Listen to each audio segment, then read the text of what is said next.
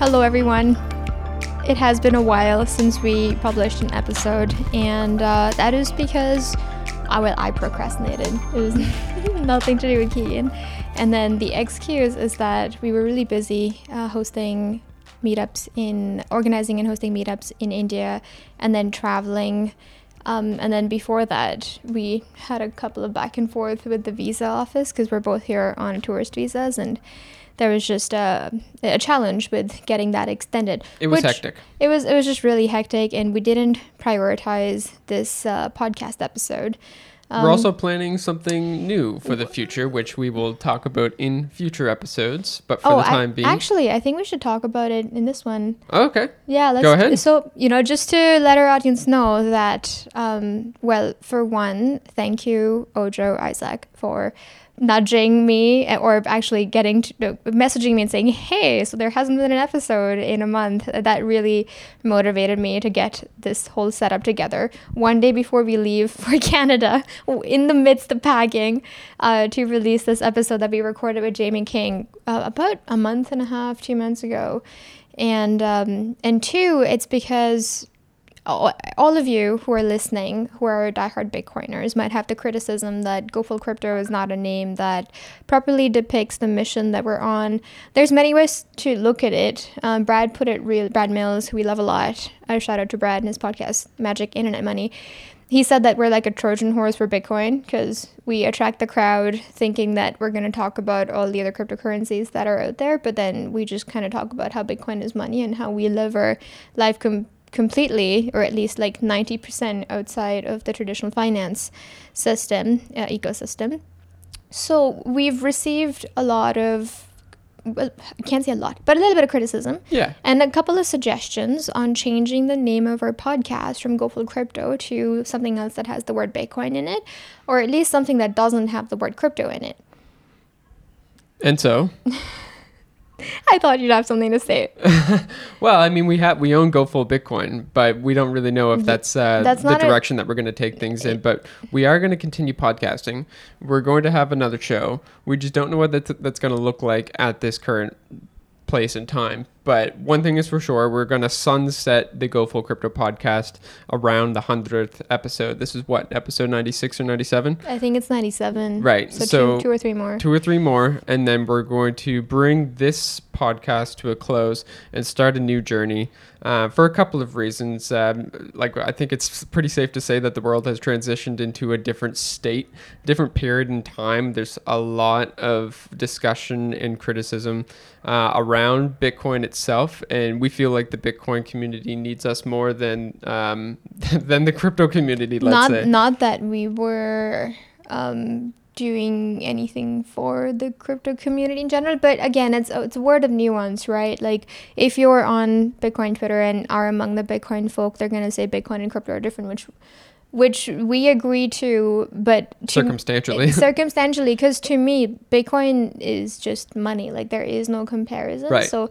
I was actually think, thinking about this the other day, Keegan, that um, if if someone claims themselves to be a Bitcoin maximalist, that means they think that there is a competition to Bitcoin, that there is something to be a maximalist on. Right. But if Bitcoin is money and you believe it, then that's it. Like Whereas we think the competition's over. Bitcoin's already won the competition of being the th- best there money. is no competition. There is no competition. Like cryptocurrency is not money. It's just currency, and currency is different from money. There's social currency and all sorts of other currencies. Kindness is a currency, so there's cryptocurrency, but Bitcoin is just money. Anyway, we we digress. So, like Keegan said, we're gonna bring this podcast, Go Full Crypto podcast, to a close. We actually, I was going through some of the reviews on Apple Podcasts the other day, and someone left a really wonderful review. I don't have it right in front of me to read it out, but uh, one question that they asked was uh, whether or not we were sponsored, and we're not sponsored by anybody else. This entire endeavor was self-sponsored. Um, we just used profits from our business or revenue from our business to do this because we wanted to do it. We love discussing things. and it has been super worthwhile. It has been worthwhile because we got, we got to reach so many people, and um, you know, for me it was if you can if you can help change one person's perspective on money or and disillusion them, then we've succeeded. And we have succeeded. We've Yeah. had dozens, if not uh, ten, tens, dozens, maybe even a hundred or two people reach out to us and say thank you for opening my eyes. Thank you for this discussion. You guys have great synergy. Um, just thank you. And so we reciprocate that. Thank you for, for listening and providing us with the feedback and giving your time to us to, to tell us how much this, this podcast has impacted you. That actually has meant a lot to us. There's times maybe in like the earlier days when we are like, oh, should we even keep doing this around like episode 20? And then we started to get more feedback, and that has been uh, a really compelling factor for us to to carry the momentum forward and and go right up into 100 uh, but now we, we think that we've got a better handle on what this whole podcasting thing is about and, and how to engage an audience. And we want to take this in a different direction. So we want you to think about this as an evolution not necessarily an end to uh, to listening to us. We we wish and hope that you'll stay with us for our next project whatever that might be. And uh, we hope to create more opportunities for you to engage with us actually um, in our new endeavor, whatever that might be. Well, one opportunity is please reach out to us and tell us what you think we can do next or what, what we can call what we want to do next because that is equally as important because we we're doing first and foremost this is because of john vallis um, and what he the wise words that he shared with us at the el salvador the adopting bitcoin conference and he said that he podcasts for himself. When he started podcasting for his audience he started losing his footing and paraphrasing but um, then he started getting into the weeds. But when he grounded himself into going back to the roots of why he started his podcast it was because he was uh, curious to learn from other people about money and about Bitcoin. And um, I think that even with our podcast in the middle, we started doing it for other people, but yeah. then uh, kind of came back to the roots um, of why we started doing this podcast in the first place, which is because we love talking to one another and we want to share the conversations that we have with the rest of the world, which is why um, we started this in the first place. Wow, I repeated that. It's all good. I think that this is a pretty good seven and a half minute intro. we should uh, introduce the the speaker for today, yeah. or our guest, okay. Jamie King. This is a very cool story. Um, so for those that know Jamie King, and for those that don't, just a quick preview of him. He's um, he was introduced to Bitcoin through the Silk Road, and um, well, no. don't give too much away from okay. the actual okay, episode. Okay, just, cool. uh, just the high level who he is, because he goes okay. into detail about his own story. Okay, I like that. Right. So. Okay. Yeah. So he, he's a movie producer. He um, he's been lately focusing on uh, trust, freedom, and Bitcoin in general. In 2021, he came out with the movie "This Machine Greens," which is um, kind of an ex- expose of sorts on how Bitcoin is not bad for the he environment. He co-produced that with Brad Mills. Right. Yeah, and that's a great 45 minute documentary. Um, his stuff is very consumable, very bite sized. Um, he's not like the two hour documentary kind of guy because he doesn't want to lose his audience. And um, he brings his personality, his creativity, um, his, his thoughts, his mind, and he, he pours all of that into his documentaries, which really show. Um, and so he's working on a new documentary, um, which you can help fund or you can just stay tuned for when it releases. But uh, we'll, we'll, let him talk more about that in the podcast. Yeah, and um, just a quick story of what he's going to cover again in the episode, he actually produced this film called Steal This Film. And he, uh, well, open sourced it with um, the ability for people to donate if they wanted to donate the, donate to the film because they liked it. And that was a huge success. He talks about the process of producing that and how that went through, along with the podcast that he had also produced. Um, so it, it was a really interesting episode. We love talking to Jamie. Uh, there might be a little bit of disturbance during parts of the episode because there was a, a oh, drilling yeah. a drilling happening somewhere outside of where he was because he was in Mexico at the time and uh, hopefully that is not a deterrent to listening to the complete episode. So yeah let's dig in and uh, keep keep listening. Uh, once again just reach out to us with uh, with feedback notes. We want to hear from you because uh, we, we love you. We, we love it when you give us uh, emails and, and such. Yeah. All right everyone. Let's begin the episode Hello, Jamie. Hi, guys. So it's Palway, right? And and yeah, Keegan? Palway is my is last that... name. Yeah. Oh, it's your last name. Okay. I thought it was a first. is it also a first name or? Uh, not really. It, it's definitely a last name because uh, in India, I mean, um, you know how the the tribe slash caste system exists. Uh, my Yes. last name determines what sort of tribe I come from. Okay, and what's that? Yeah. Now I'm Oh, asking it's the Van- question. Vanzari. No, no, it's all good. It's Vanzari, or in Hindi, it's called Banjara. So uh, historically, we're known to be travelers and voyagers, and uh, there's an English word for it, but I can't. Nomad. Not well, not really nomadic. I think we've all been nomadic at some point, uh, but travelers. And I'm from the Francis tribe. and what do they what do, what do they represent? What do they I actually have no idea. Wow, and you're the you're you're, you're a king. king. Yeah, who, where Yeah, are you king. descending from? Ki- well, actually, king, as, as I understand it from the minimal research I've done, is from people who used to play kings in the traveling theatres in, in, in the UK. So they would travel around, and the people who played the king in the theatre were called king. So it's not it's not noble, far from it. It's just a sort of shyst shyster name. It's kind of a cool role, though. Yeah, acting king, just in, in a theater instead of uh, Yeah, IRL. Yeah, it's very Shakespearean. that's what I was thinking too. Uh, where in, wait, so you're not in the UK right now, though, are you? No, I'm in Mexico. Oh, right on. And what part of the UK were you from? I'm from Originally. Wa- I'm from Wales, which is a small. Uh, why does that make you laugh?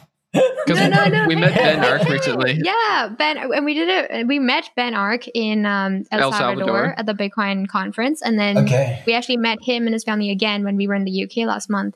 And he is from Wales, so O- okay. Yeah, it's like um, where whereabouts is he from? Do you remember? a, uh, D- I don't remember. It's uh, Sea Seawish. Uh, mm, I don't. Swansea. Swan- not Swansea. Yes, Oh, that's where I'm that's from. the one. That's where I'm from. Where, Wow. I don't know it. I don't know him. You'll have to introduce us because not that many. Not that many from people from Swansea. It's at the end of the. It's literally at the end of the train line. There's nothing after. Do you know of Ben Arc though? No. Oh, he's uh Yeah, he, he- works on the Lightning Network. He's building some really interesting. We actually have a device of Here, his let me bring it somewhere nearby. Yeah, it'll actually make a cool little segment in our podcast. But um, when you're back in Wales, uh, ask us to set up the introduction because Ben is a fantastic person just in general, and then he's a good person to have in your network if you're um, Uh, You know, Right. talking and writing and making films about uh, about Bitcoin like like you do. So he's he's essentially building a software and hardware as well um, to accept Bitcoin via a li- um, via a point of sale system. So this is essentially a point of sale system. Cool. This is slightly on the expensive side, expensive being fifteen dollars, and this would be Yeah. around seven dollars. So if Yeah. someone was to mass produce this for the developing countries uh, accepting Bitcoin as legal tender, this would be a great point of sale system because you wouldn't have to depend on phones, especially if you're in a restaurant. And it's an offline Yeah. p- point of sale system. Yeah, it works offline, which is remarkable. Okay, how does it? Well, I'm not going to go into detail of it, but sounds very use sounds very useful. What a remarkable thing! I mean, Swansea is not it's not the most happening place, you know. you got you got Dylan Thomas. You got Dylan Thomas from Swansea, the, the poet.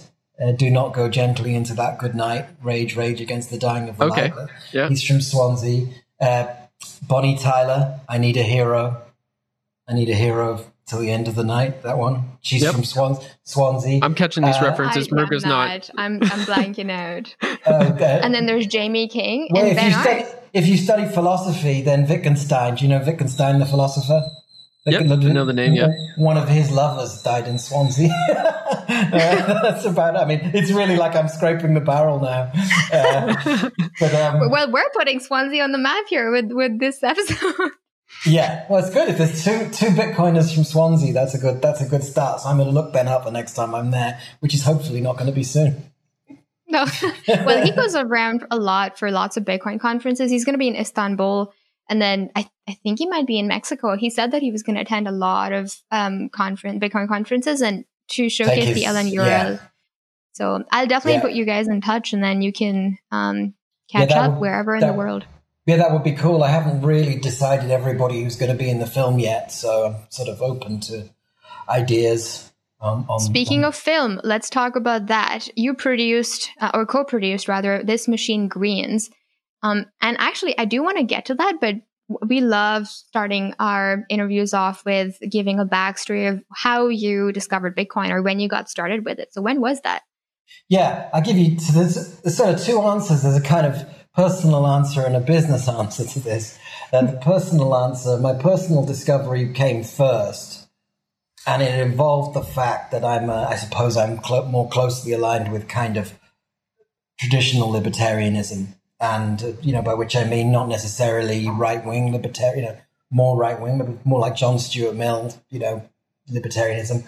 I think people should be able to do what they want with their own bodies, and um, and so and I and I have generally done what I wanted with my with my body, and one of those things involves uh, experimenting with with with um, all kinds of things you can find on the dark on the dark web. And so I was originally very fascinated with the with the dark web. Um, and you know, for example, if you wanted to get weed, which is illegal in the UK, you could go on the dark dark web very early on, and uh, it was one of the first places where people were using Bitcoin. And so early on, um, you know, I, I, think the first time I bought Bitcoin was probably on pay, with PayPal on eBay. There was a guy, there was a guy selling Bitcoin on eBay, and he used to be able to use PayPal to buy to buy Bitcoin.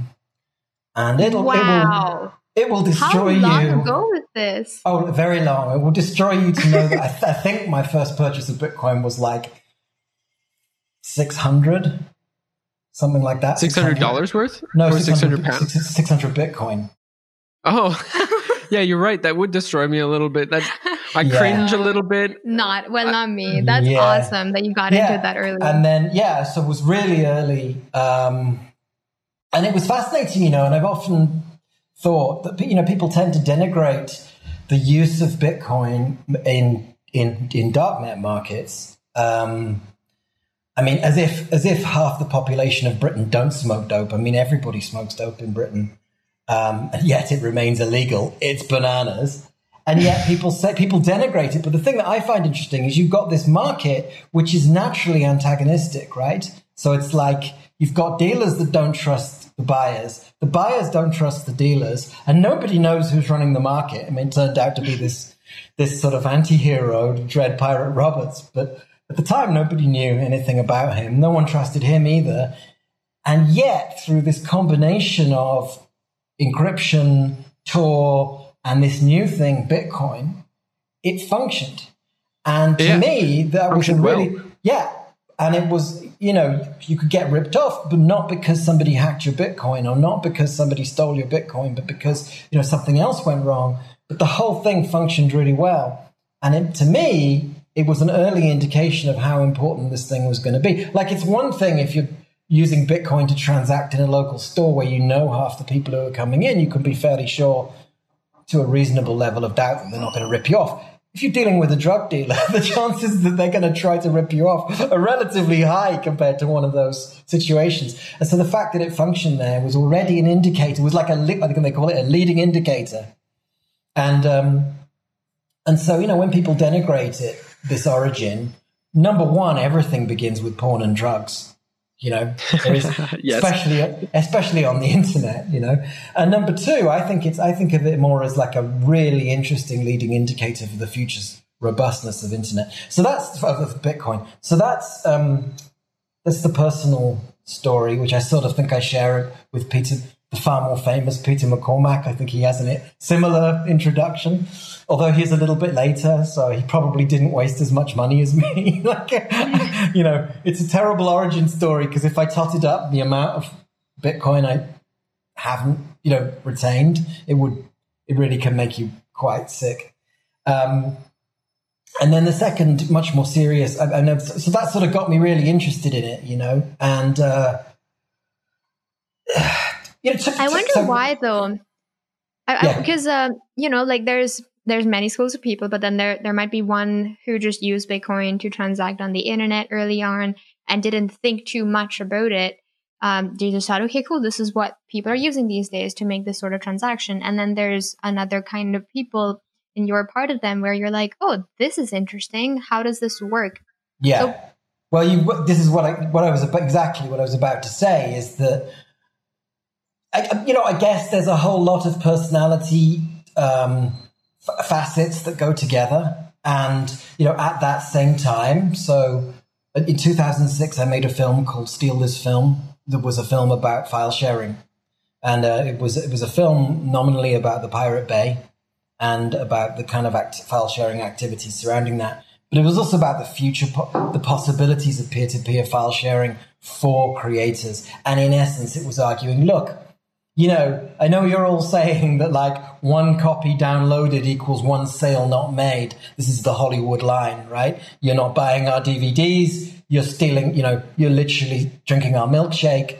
You're taking away people's livelihood. And my argument was, what if the capacity for, for example, you guys to make your podcast and, and make it next to nothing in terms of production costs and then distribute it for next to nothing using Zencastr and Anchor or whatever. What if then your ability to reach 10, 20, 30,000 people could turn into a business opportunity for those creators for you that we can't yet perceive? And this was before you, it was just at the same time as YouTube, right? So you've got to remember this is really early days. Like I'm getting pretty old now. And, um, and you know, so you're sort of trying to like read the tea leaves, you know, in terms of like maybe there's something coming down the pike. And of course, what was coming was like Kickstarter, Patreon, all these new business models uh, that ride on essentially like free distribution that says, no, I don't want you to buy my DVDs. I don't want one copy equals one sale. Anyway, all of this is to say, I was super interested in the possibilities of peer to peer file sharing. And when Bitcoin, when, when I saw this thing, Bitcoin, I was like, wait, wait, wait, wait.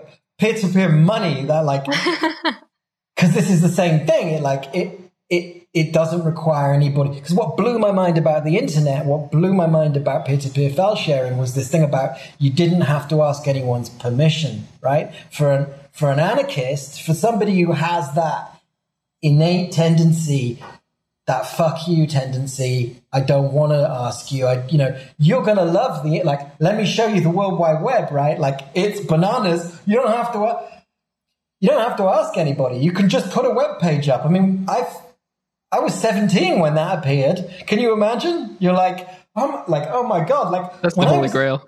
Yeah, when I was a kid, you had to go to the library to get books, like the physical library. And it's like the world changed so much. But this idea you could make your own web- website and not have to ask anybody, this idea that you could distribute files, your own files, not just Hollywood cop- copies of Hollywood movies, your own content, and not have to ask anyone. And in the case of Steal This Film, we reached like six million people in three weeks or something. I mean, it was completely nuts. And so suddenly you're like, this is bigger. Like, you know, like we beat significant, we, we had more downloads than significant Hollywood movies, you know, and you think this is the beginning of something special. This is something epochal, you know, no, not, not our film, but, you know, the general movement. And then, so when Bitcoin arrived, I was like, this is something in the same vein, right? Now you don't need permission to take part in this value network. It isn't like backed by the bank or backed by this. It's just the network.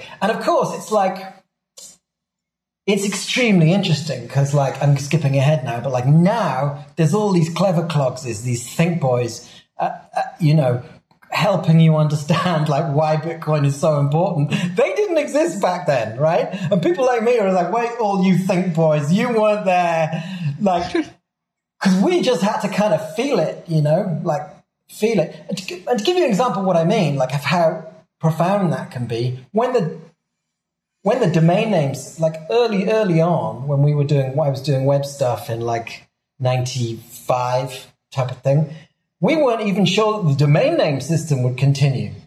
Right? right. We were like, people were like, oh, you can buy, did you know you can buy wallstreet.com? And you'd be like, yeah, but is anybody going to be still using .com in five years? Like, we weren't wow. sure, you know what I mean? You weren't sure if that was going to be the piece was going to stay because things came and things went. Like nobody uses Usenet today. Back in the day, Usenet was really serious. You know, Usenet, nobody really uses IRC anymore. Back in the day, IRC was really the big thing. And it was the same, it's the same with Bitcoin, right? It came and you're like, I can see what this is. I can see its, her- its heritage. I can see where it fits into the internet. But at the same time, you weren't 100% sure that it was going to be the thing that was going to stick. You know? Yeah. And You so, got a bit of a doubt, small Yeah. nagging voice in the back of your head that's like, well, something's going to come along that's better. It has to. yeah, and so Just you look at MySpace. Well, yeah. Although that that's I often reflect that's more something that your generation would. That's the thought that you would tend to have because Right. It's It like, was. because for my generation, most if you think about Bitcoin as a protocol, Most protocols didn't come and go. They just got built on. So there's no That's like right. TCP/IP, you know, Neo. There's just TCP/IP version 5.66 or TCP/IP. Everything just gets accre- it's just accreted. Whereas, where the generation where the web it, it, for you is a fait accompli, right? I saw the web developing like a protocol. For you, the web is the first thing you would have seen would have been the web, and Yeah. And and then on the web you saw products, and products Yeah. come and come and go. And I think that's a mistake that a lot of younger people are liable to make about Bitcoin. Is like I made that think- mistake. it's natural, right? You think exactly what you said. Well, MySpace gave way to Facebook, so maybe Bitcoin will give way to Bitcoin Satoshi's vision. I mean, I'm just, you know, but like, like uh, if you look at it as a protocol, you could say, no, actually, it's extremely unlikely this will ever go anywhere. This is it now. It's locked. And what will happen is there'll be there'll be small innovations over time done by a group of people who are like, you know, not startup people, hardly visible, super clever, not motivated by human human desires. Like they're like these strange, right, creatures that you know um, that you that just have their own motivations for doing things. These are the people who make internet protocols, and so yeah, These are the people so that made Linux, for example. it- Like exa- Linux it- is the biggest open source operating system, and E- it was exactly. created where exactly by who exactly? Well, Linus Torvald, but um, the example still stands. It, it- no, totally. Listen, I've spent, I've tried that analogy on people many times. Like Linux is like our pyramids. You know, it's like the, the dist, like it's like a distributed effort that has produced something bigger than almost any human enterprise. But What's I it run? Like ninety eight percent of the internet or something? Yeah, like and it that- runs and that- the entire yeah. internet. Yeah, totally. And now if you and now you see like Steam is about to switch to Linux right through Proton. All those handhelds they're coming out with, the Steam, whatever, those are those are Linux driven. So it's like, yeah, but unfortunately the analogy is lost on like ninety nine percent of normies. Like it isn't a powerful analogy. They're like Linux will so don't bother with Well, I have some empathy for those people because, like, fr- from my perspective, it, it was it was about getting rich. It was about solving my immediate wealth and financial problems. Yeah. And then after, like, I happened to be in Bitcoin for two years, and Bitcoin happened to like twenty x during that time. Then it was like, okay, now that it was like Ma- Maslow's hierarchy, Maslow's hierarchy. I get that wrong all the time Mm, yeah. um, like once my financial needs were met, I suddenly was able to take a step back and be like, oh damn, I totally made a mistake by like taking half my stack and Right. investing in like this other thing over here that I thought was the next Bitcoin. But like I first had to have the space to think those thoughts, and before then, it was it was just simply about solving my immediate financial turmoil. Which is like the case for most people on the planet. Right.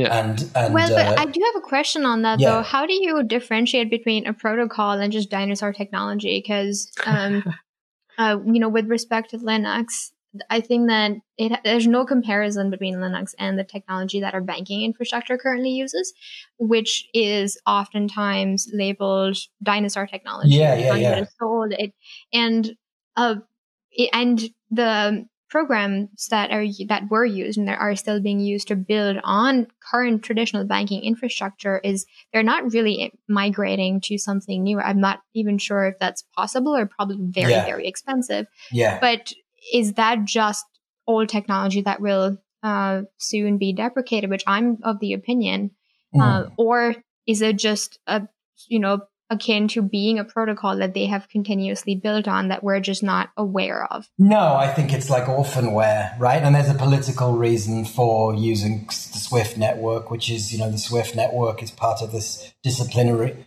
this disciplinary infrastructure. Um, you know, sanctions and you know economic sanctions and the like are carried out by uh, allowing or removing people from the possibility of being on the Swift network. So you don't like what somebody's done in Venezuela, you couldn't remove them from using the Swift network. So the Swift network is sort of orphaned by design. You know, it's not meant to be interconnected with other things. It's not meant to. It's meant to function as, as a permissioned right network. Um, unfortunately, it's so it's so old that you get these exploits occurring, like this Bangladesh bank hack that they they accused North Korea of doing. Did you hear about this? Where they nearly stole a hundred oh, is a hundred and something million dollars. It would have been the biggest bank robbery in history. And they got away with like 20, or it was done through exploiting this, this the on ramps to the Swift network. Through That's just a regular Tuesday on the Ethereum network, though. yeah, but on the Ethereum network, they can either roll it back or they just copy the network and tell you that's the real one. like you know, yeah. so it, it, there's no hacking the Ethereum network. It's like it's like the Matrix. Uh, they just go back in I've time. Actually got, I've got a different answer from Mrugakshi and, and about like dinosaur technology, and I, I think that humans in general will replace infrastructural technology when there's a 10x improvement in that technology. So, like one example I'll give from like 120 years ago is like we decided to replace horse and buggy with cars, not because cars were twice as good, but because they were 10 times as good, right? They like as evidence that they were 10 times as good, we actually had to do a huge infrastructure improvement in America and in Canada and basically everywhere where cars were implemented to build all the roads and whatnot. Same with yeah. electricity. Like we could have just kept going with uh, lamps and fires and all the things that we that electricity provides us with yeah. now but electricity is at least 10 times better than lamps and fires and same with the flip phone the flip phone is uh, one iteration of telecommunication but the reason why everyone has a smartphone now is because it's 10 times better than the flip phone and so like we could sustain ourselves on mainframe technology like the banking infrastructure it's possible. I could conceive of it. Like I can conceive of a world without Bitcoin. But yeah. now that we live in a world with Bitcoin, it's not twice as good as bank old like dinosaur banking technology. It's ten times better, or at least.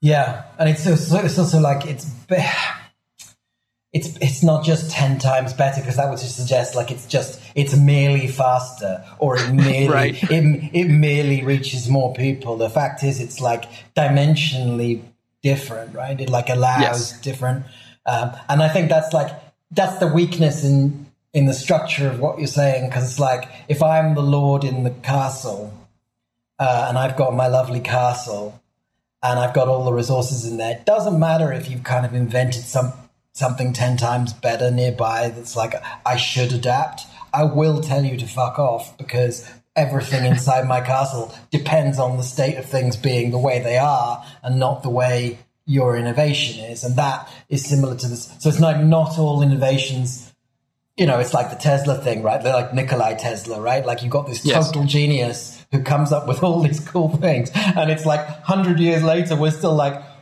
was that another cool thing he came up with that we haven't implemented? Because the structure of the world was not was not such that we could accommodate that the that the the, the, the present the, the, contemporary power structure couldn't accommodate those changes or wouldn't accommodate them. Um, you know i'm sure if you'd said the same thing to henry ford right and he was in the middle of making tons of money with his cars if you'd said listen i've got this automation or i've got this system he would have said well, everything's fine you know, everything's fine. Please go away. So that's the only pushback I would have on that. Is I don't think I don't think like the the the um, I know I heard that the IMF didn't like had an interview with uh, Jack Mallers, but I don't think they're gonna like update their paradigm uh, readily anytime soon. Yeah. and that's not, not no, even not even if it's dimensionally better, you know, because they will look at it and say, well, you know, yes, this allows people to do to do what they want with their money. And to be honest, we're going in the other direction. you know, this is not the this is not the world as, as we would like to see it.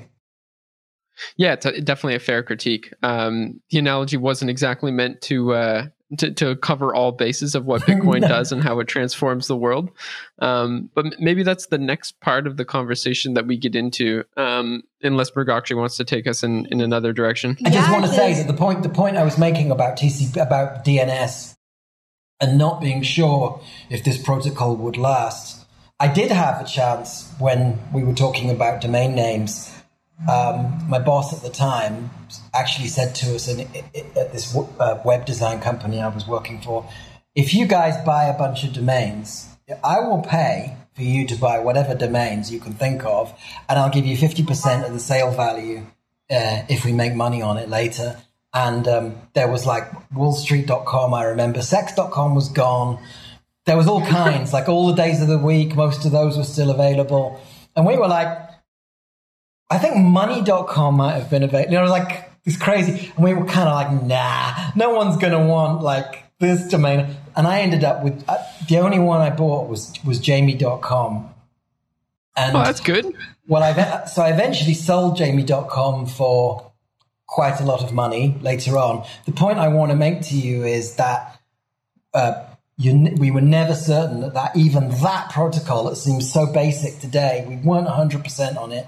And that's my excuse why I didn't hold on to Bitcoin is that we, you know, the very early people, there must be more people like me who were in right at the start, you know, and uh, you just felt like this works for now but maybe I'm not sure. And that certainty has increased over the years. But unfortunately, you can't go back in time and say, you can't talk to the past version of yourself and say, this protocol is sticking around. So it's by way of explaining why I'm not living in a palace now. or a citadel. Yeah, Wait, you exactly. said you didn't hold, you yeah. said you didn't hold on to your Bitcoin. No, and, and and actually, I started a business. Well, I had a business doing after distribu- after I made Steal This Film. Uh, started a business distributing uh, films for free on the internet. That was called Vodo, and we took. We were also probably one of the first people receiving Bitcoin uh, donations. Um, and uh, we just cashed them all out. Like none of the creators wanted to take Bitcoin either, so they would just right. we would just ex- yeah, we would just exchange them for the dollar value and pay them out in dollars. But it's like you said, you know, people just wanted their immediate needs met and we had a business to run. So, and the strange thing is, but I bet you I'm far from the only one, right? For every person who For said, sure. I'm going to keep this, there's like a hundred or a thousand people who traded out. And, uh, you know, I think the brave thing is to carry on engaging with the protocol, even that, even though that's your, your shoulda, coulda, woulda right moment. Do you regret that decision? Fork in the road. Yeah, sure. I mean, I've probably, I probably blew, well, at least 25 million, 45 million dollars. I mean, in present money. I give you something even more frustrating if you want. When we were when we were doing Vodo, um, so we were distributing. But you were doing what? Sorry. Vodo, which was our distribution platform, it stood for okay. voluntary donations. It was started around the same time, bit before Kickstarter, and we used to distribute films using BitTorrent for free and then collect donations. And no, and no one was really donating in enough volume to make it viable because the behavior hadn't set in yet. The the Patreon behavior it was really early days, and so I was like thinking of ways we could make some money, and I said, "Oh, you know what we should do? We should we should just uh, deli- we should distribute a Bitcoin miner uh, in the torrent package and tell people, listen, you don't have to donate, just run this Bitcoin miner because at that time you could run them on your on your GPU. You know, that's amazing. And, and we wrote it. and we wrote the code. Uh, we're using using one of the Bitcoin um, libraries that's out there and we just we didn't do it because it made it immediately made your fan spin up and made the computer get hot. And so we were like this is just going to piss people off. And we just si- we sidelined it. But to give you an idea you know our torrents were reaching you know uh, you know regularly reaching 10 million people. So wow. Yeah so that was you know so i think if you're active enough in these new developing things you'll have your moment of like you know the road less traveled right? It would piss me off to have my fan spin up and then me be a millionaire 10 years later too. Yeah, that, would be really frustrating oh, they, yeah, yeah, they would so that, for one thing they would have been mining but it was like i guess the concept i'd had without realizing it was like cloud mining right? Where you, they were sending yeah. their hash power to us. Um, and and yeah and, they, and at the time bitcoin was worth a very small amount so it would have you, again you would have you would have had to have that level of conviction for years and years and years. And by the way, one of the studies I think someone should do is like to look at the psychological characteristics of people who did have that conviction. Like yeah. someone like someone like Brad, for example, Brad Mills, for example. Like, what is the characteristics of a person like that who went through all these years because Brad was really early as well.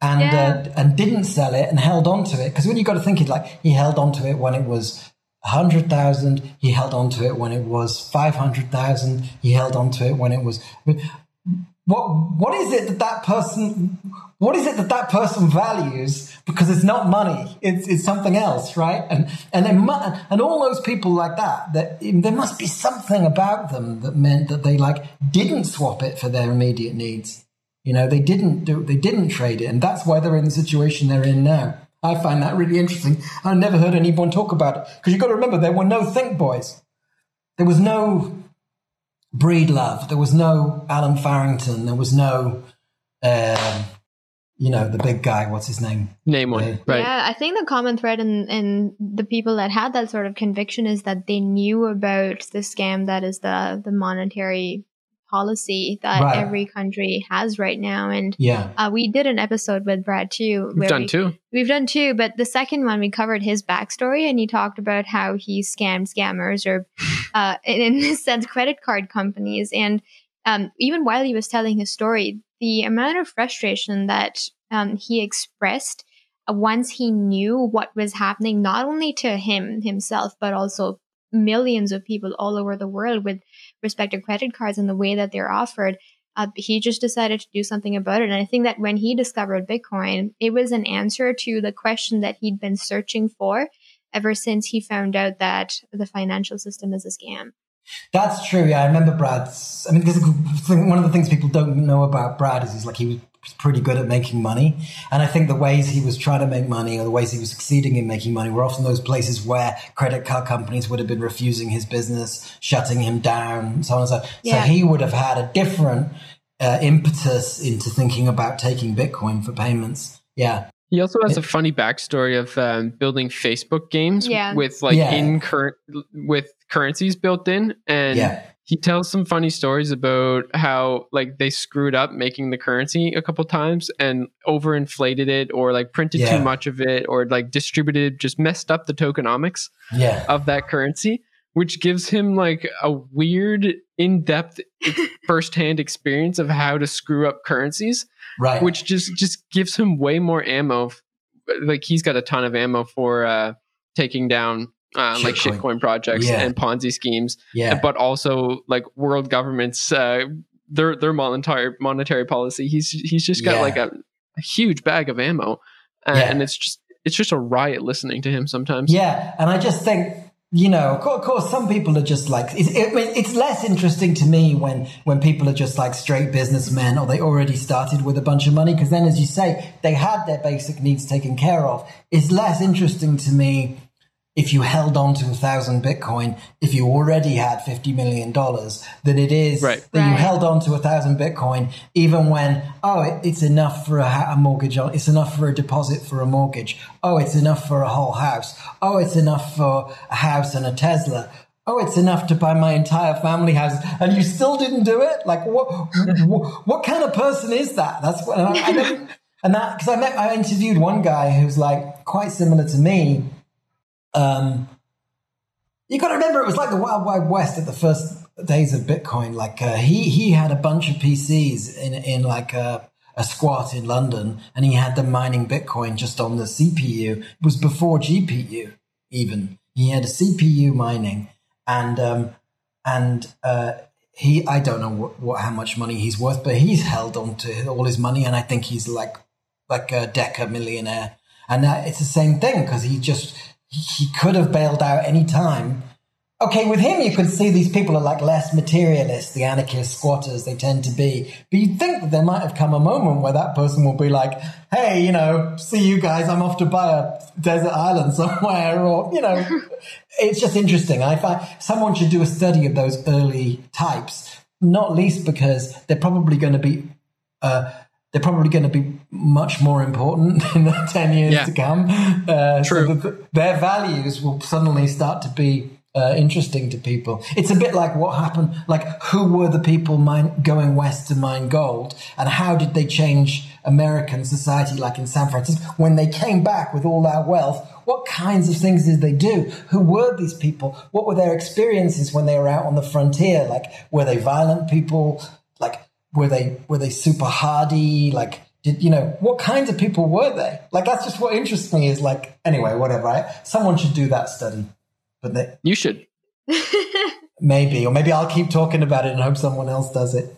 Um, You can't- because the, the problem is you have to like Black Brad is open about being an early Bitcoiner and, and having held, but many people are not for reasons that you know. Well, something that I find really fascinating though is you being so calm, collected, and um, putting your regrets behind and still doing things for Bitcoin on the protocol because yeah, you know with the machine greens which is a documentary that we will talk about on on this episode um but you're still you know you're still present with it. You're not like you haven't com- you're not bitter about i don't No, see not you being all. bitter about it. And i also don't i don't see you completely just uh, uh, choosing a different career and different things to talk about and just avoiding talking about it at all, which also is a very fascinating, I would say, personality trait or behavior because you're not, you're just living with what happened and Yeah. not letting it get the best of you. yeah, exactly. And I mean, look, you know, um, there. There's always opportunity, right? It's like I, I made this tweet like Bitcoin will pass you twice, first as a missed boat and second time as a life raft. And and in Yeah. a way, I think we're just getting into the life raft phase. But in another way, that's disingenuous. It was meant to cover the kind of tendency people have to say, "I've missed that boat." and that's Yeah. over and say, well, actually, it's coming around again, and you might just want to hop on because things are going to go to shit. But actually, I think it's a little bit wrong because even the lifeboat is going to be a missed boat for someone else down the road. You know, even the lifeboat. Oh, for sure. And and so actually, it's just an ongoing opportunity. And I think you know, I think we're at this stage now where um, there's all this work to do. Like if you add value to the network, the value. You know, I, for example, I made this machine's this machine greens with thirty thousand uh, dollars. Although I didn't spend all of it on the film, probably spent tw- twenty something thousand. Um, and uh, it reached a couple of hundred thousand people probably i don't know i didn't check the stats recently um, so not huge but not small and i heard lo- lo- lots of people saying that they shared it and t- some people teaching it and on I think I've linked it like five times in my newsletters. It's it's a, it's a great documentary. Um, Awesome. I, I want to talk about that now because like yeah um, we're 37 minutes in, but like Oh, it's sorry. actually such a huge topic yeah that I would love to unpack at least in um, in some detail. Um, I also want people to just like go watch it because yeah that's so like is we're, thismachinegreens.com is the is the website so thismachinegreens.com you can stream it there or you can just go on youtube and search for it for as long as they leave it up there they have a tendency to ban my shit yes, yes, they do, and even more so now that um, Bitcoin is is sort of coming under fire with um, like in relation to like the the protests in Canada right now. Like I, Yeah. I've got some some worries that um, Bitcoin's going to be politicized here in the near future, and I- I just don't know what the future looks like for Bitcoin. I I think it'll be able to withstand such an attack. Like It's not it's- Bitcoin it's- that we need to be worried about. It's actually us, whether or not Yeah. we can withstand such an attack. That's All right. of our money is in Bitcoin. Yeah, it's inevitable. I mean, financial censorship has been a thing. Here's a note to 2006 when I first made, uh, first distributed Steal This Film. Um, I put like a, I put like a note at the end of the film on the film itself saying, if you enjoyed this film, send one dollar. Uh, and I think it was like peers at stealthisfilm.com on uh, PayPal.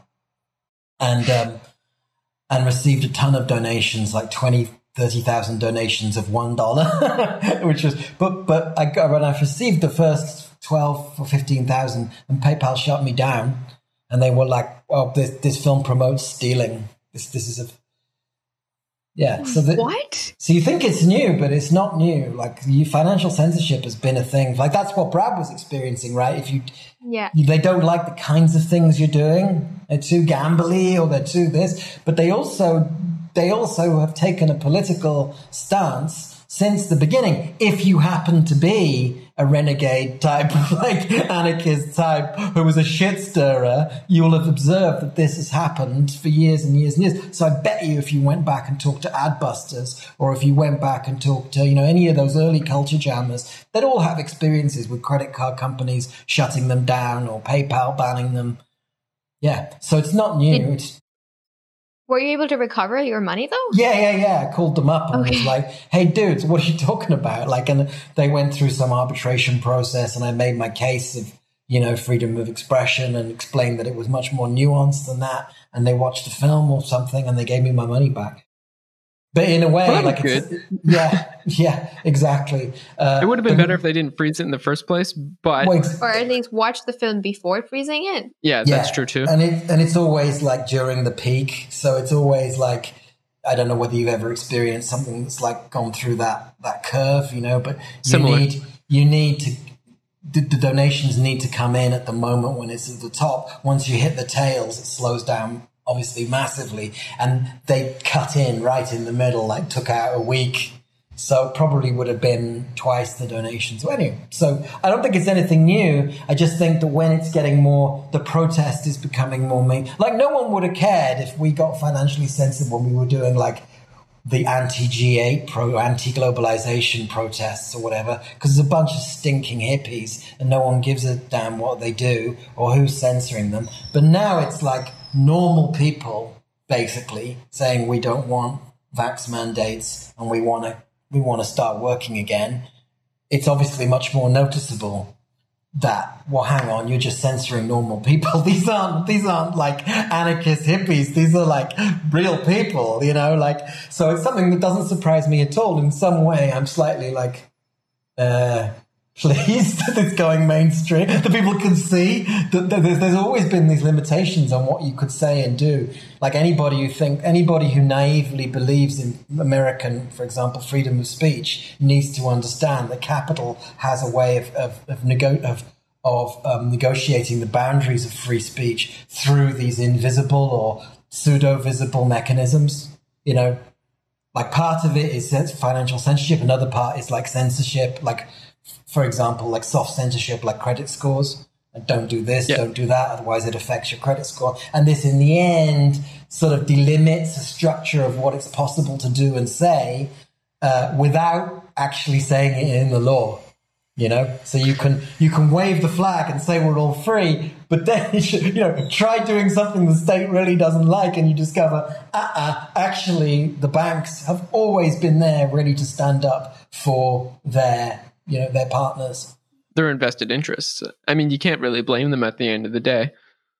No, no, it's it's just it's just that you know it's like like I, as I say, part of me is like um, pleased is the wrong word, but uh, um, uh, I think it's, it's it's high time that people understood that this is not a new process. It's just affected a much smaller number of people, you know, and it would have been easy to say, oh, but you're just shit stirrers anyway, you know. It doesn't matter, like the Steal This Film people got censored. They're just a bunch of pirates, right? And that's true. We were just a bunch of pirates. But when it's like, oh, you're like all the truckers in Canada, you know, then it's like, that's harder to say that, that, that, that um, the censorship is, is, is justified.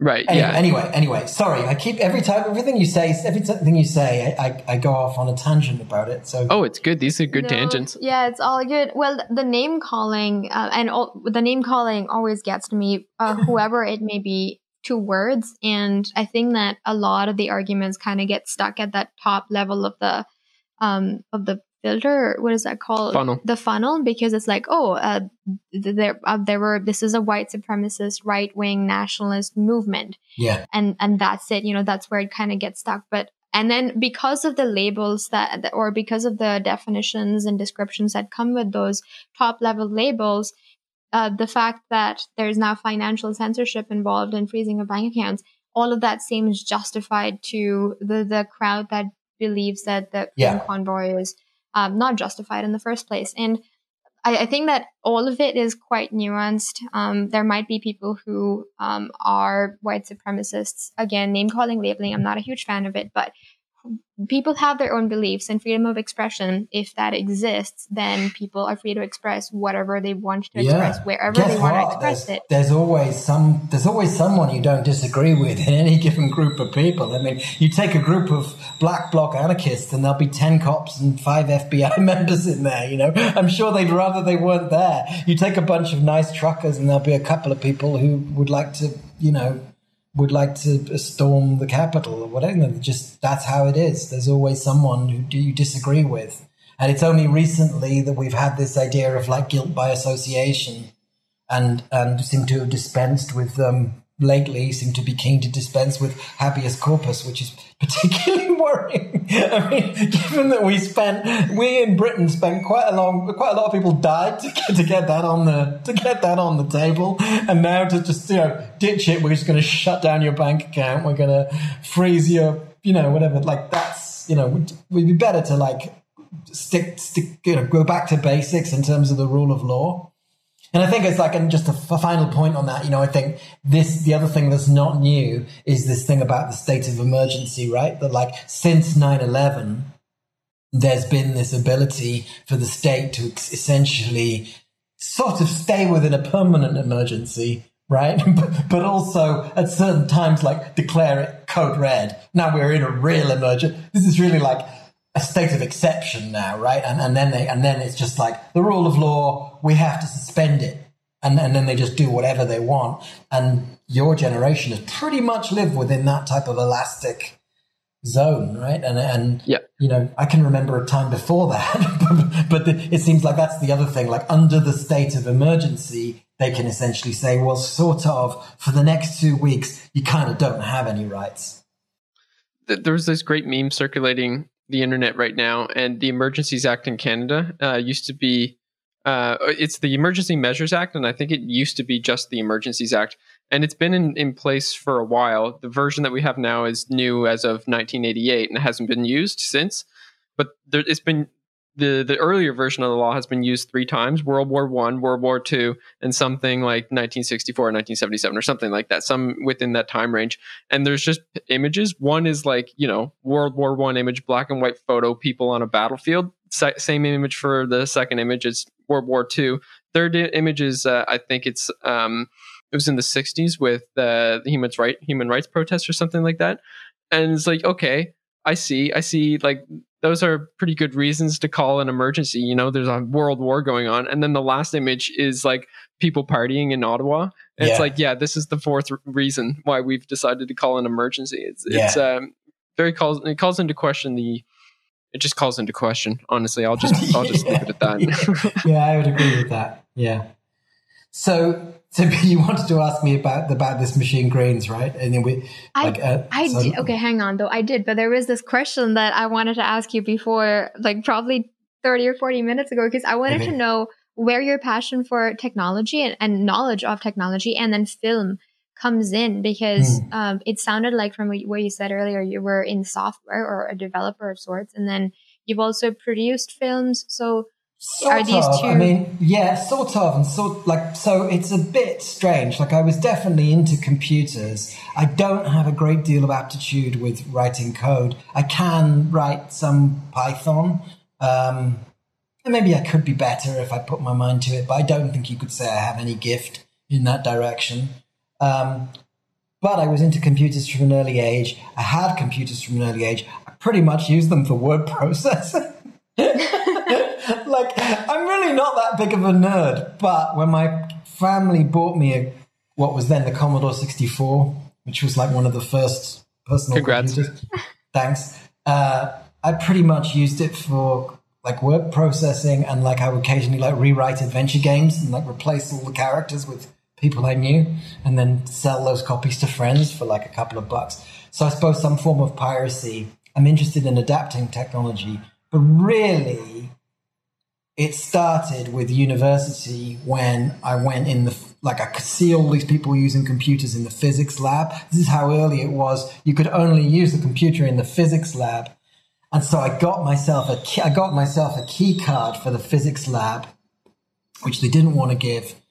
And I went in there, and they were. I could see that they were doing things, and I knew it was like they were connected somehow, you know. And I so I started asking, like, what are you doing? And they'd say, oh, this is IRC, or this is this is Gopher because the web didn't exist then. And um, and as I started to understand what what it was, because Gopher was like the web, but it was like much simpler. Like you could hyperlink things, but it was like very structured. It looked like more like um, like something you get on a flip phone or something like that. Like it was a very structured little page, you know, like like a wiki kind of, more like a wiki. And um, but as soon as I got the idea that like, hang on a minute, these are all these pages are connected and they're all on different machines around the world, and I'm talking to people in a university on some server in Texas. I was completely, I was completely hooked. Sold. And then when I saw this web, I saw a web page, and they were very basic because it was before initially you couldn't put images. Um, like I remember the day that you could put a GIF, for example.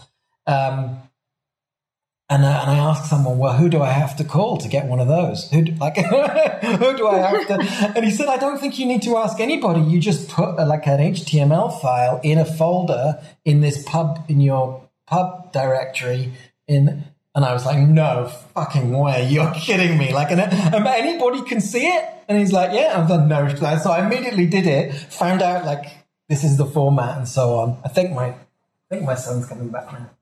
So there might be some noise. Is that okay? A little bit of That's baby, fine. baby noise. And so I, um, I, uh, hi Dax. Uh, and uh, so I, so I did it and it worked. And I put up this well, it was about 3,000, 5,000 web pages at the same time. And I put up one, it was before the Wayback Machine, but my one was called Doctor Strange's World of Weird. And it had like UFO news. I had a picture of Doctor Strange. And uh, Doctor Strange was a bit more marginal character at the time because they hadn't done all the reboots and what, all the Marvel thing. There was none of that. But so we had like UFO news and this and that. And I used to interview people, like do these interviews with people who were like early web people. And so, yeah, I'm sort of partly asking. Basically, I was an English literature uh, philosophy uh, student, but I was just really, really interested in that because it was permissionless. And then, and then I kind of got into designing websites, but it was more like just doing HTML, tiny bit of programming, but mostly HTML and design and copywriting and pitching pitching people as well. And then when films, when I got into film, I've always been kind of interested in film, but when it went digital, then I was like, this is my territory now. This is all digital. It, like, because once, I, because I remember trying to make a film at university, and then when I found out that you literally had to cut pieces of tape, this is all old school to you, but you had to take the tape into the edit room Yeah. and cut it. And if you hadn't left enough, if you hadn't left enough of a buffer around, it didn't work. So you had to shoot everything with like, my God, I was like, no, this is too much for me. I. Um, but when I came back to it, I was like, hang on, you can you can do it in a pirated copy of Final Cut Pro with a 720p camera, and it's good enough. And that's when I made Steal This Film. And I just, you know, I made it with six thousand dollars that I happened to have lying around, and uh, edited it in two weeks on a pirate copy of, of Final Cut. Sorry, Apple, and um, distributed it on BitTorrent, and uh, like millions of people downloaded it. So it was a it was a great experience for me, you know. Um, and uh, so, I mean, does that kind of answer your question? Yeah, yeah, it totally does. And man, I really want to get to this machine greens, but I just keep I'm so curious about some of the things that you say and and one of them being um like pirating things. Now, I, I will preface this with um, you know, it not necessarily being something that is good or bad. It is something that simply is.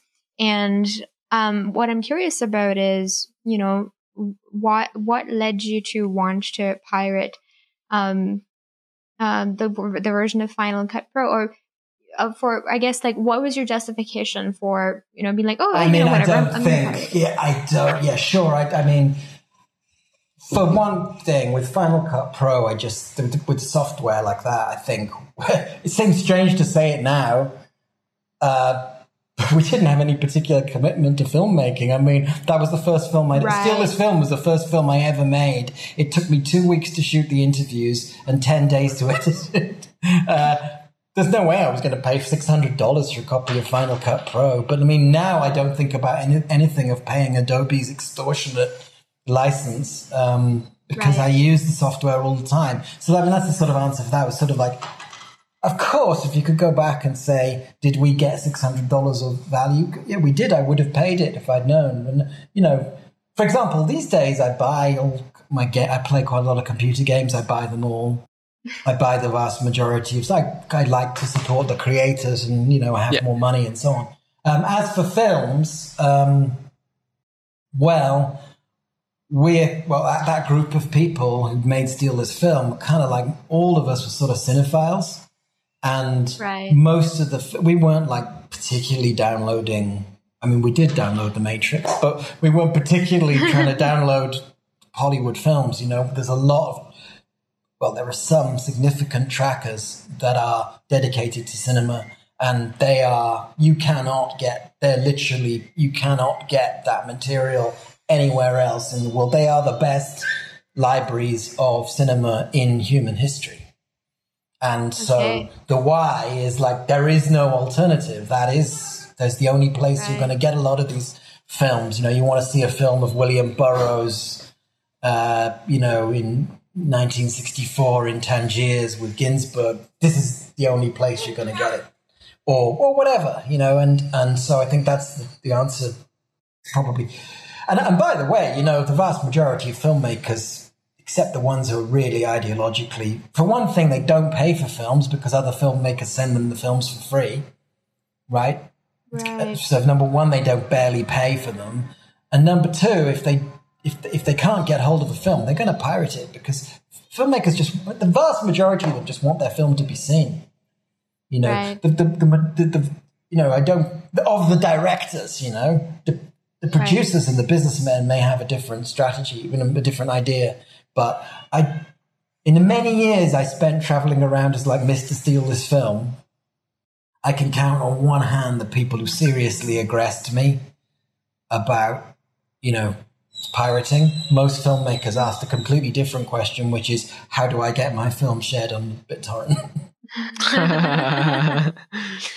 no, I'm, I'm serious. Nice. It's serious. Yeah, yeah, and yeah. so it's sort of counterintuitive, but when you think about it, it's not really because these people like busted serious effort to get this film made, and they know like maybe they made their money back, but that's not the same as like steal this film really moved the needle, you know. And yeah and you want that- people's attention at the end of the day i think we were laughing because it's it's true like i can see people asking that question because like just with our own experience of this podcast um like we don't do ads. This is not about the money for Yeah. us. Um it's never been about the um, making money. Actually it's the podcast has always been about money um literally. Uh, but it's it's never been about making money. It's we just want people to listen and become better at, at managing their own financial lives. Uh Yeah. that, that's our brand. That's our message. Yeah. um but like if you're a film producer and you've got your you just like you said you put your blood sweat and tears into uh like 40 hours of film cut down to two hours it's like damn man like, like that's a lot of time and effort into that you want people to see you want their Yeah. attention you value Yeah. their attention more than their dollar in a lot of ways Exactly. And, and by the way, you know, I mean, this um, um, may be different now. The economics may have changed. Um, and the economics for a filmmaker, more in my position, are different than the economics of a filmmaker as I was when I made Steal This Film. Uh, but I went around a whole bunch of film festivals as the Steal This Film guy. He's pro piracy. He's drinking your milkshake. He's, you know, he doesn't care about DVD sales, you know. Gasp before the filmmaker who doesn't want to make money. And so it's like a circus act. Um, and I had made, I think by the time of the end of Steal This Film 2, uh, like $65,000 or something like that in donations. And it was, and I used to say that on stage openly to people and not think this is not very much money. And I didn't realize because none of the people who were on platforms with me, the head of film, uh, Lionsgate, the CEO of Film 4, the, this, none of them ever said, that's bigger than any check I've ever cut any director for a documentary for a first time or a doc. They never confessed what I'd done and got donations from people via PayPal and whatever was was more money than almost any of those people in the audience were going to make probably in their career. And Right. um, Wow. and and I when I finally found that out, which was later on when I was like, okay, I've made two like weird films. Now give me the money to make like a proper film. I realized first thing there isn't really any money, like for, only for very few people, and secondly there isn't really a business in the way you would understand it for documentary. And so um, you know they're not. It's not like the system as it stands is going to serve you well. You know, it, there's a very few people that it can serve like the way you could make a career out of it. It's a little bit like being a journalist. You probably started with money. You know, the, you, Yeah. you, you, probab- you probably didn't go into it like uh, from a working class background. So, um, anyway, hopefully that kind of answers your question. Um, Yeah, thank you so much for that perspective and that that very um, real experience from uh, from what you have lived. And I think that this is actually a, now a very very good point in our conversation to talk about this machine greens and especially um, the, the trust film because Brad wanted us to cover that as well. So yeah. uh, this machine greens, let's talk about that. When did you think of co-producing that? Oh, well, I mean, um, I basically was just responding to like, I think there was a discussion. I mean, it's like one of the big FUD, one of the big FUDs of that, of that, of that moment, which is now pro- probably nearly a year ago, right? A bit less than a year ago, uh, was this idea like Bitcoin is consuming all this energy and, um, and it's dirty tech and uh, needs to be regulated and so on and so on. And anybody could see that it was dangerous. Um, I usually just observe these kind of memes as they come and go. I'm not somebody who really gets into it on Twitter. I have a very casual relationship with Twitter. I can't be bothered really usually. Um, because I like to make a piece of work where I've really thought about it and put effort into it. And that's what I meant to say was in this machine greens. You know what I mean? I don't want to have Yeah. casual comments leading up to it or after it. Those are the things I thought about. So, uh, you know, um, but anyway, it's sort of this this discussion was getting more heated, and it was like, do you remember? It was this period when there was tons of FUD. It was just like one after the other. It's like a FUD Oh, yeah. can- It's like a FUD cannon.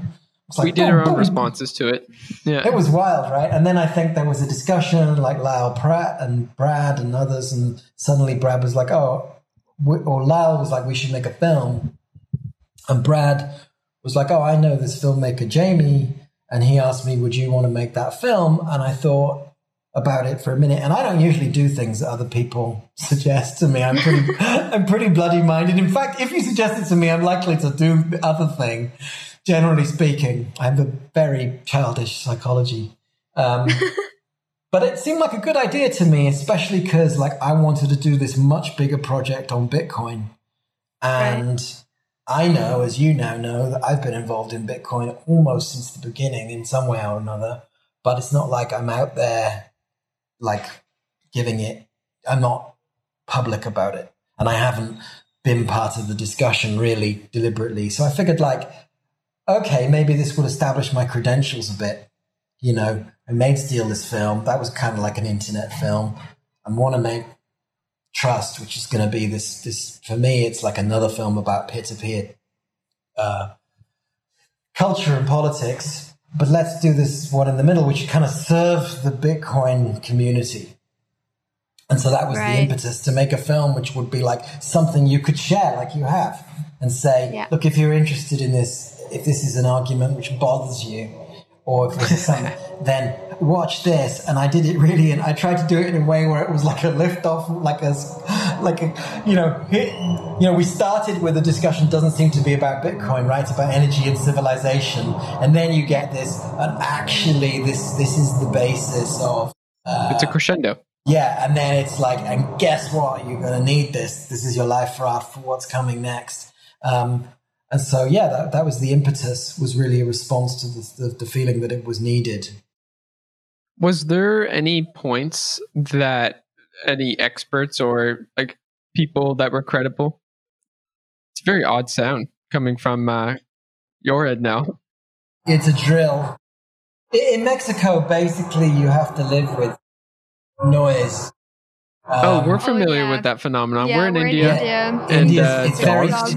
It's very similar to India. Like it's it's Yeah. a lit, it's a little easier to walk in a straight line in Mexico. One of the things when I lived in India for a bit and I got back to London, I, w- I was two things two things struck me. One that you can just go to the shop and go in a straight line.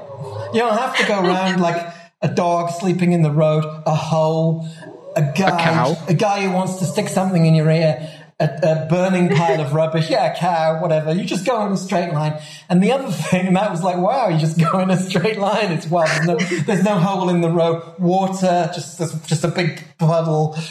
Um, and the second thing was that everyone has an outfit. I mean, this is London's not, you know, big city thing, but it's like instead of, oh, this is a shirt that I got from my uncle, or this is a shirt that my auntie, or a shirt that I found, or no, no, this is a, sh- every item people are wearing has been thought about and purchased specifically for the way that it looks.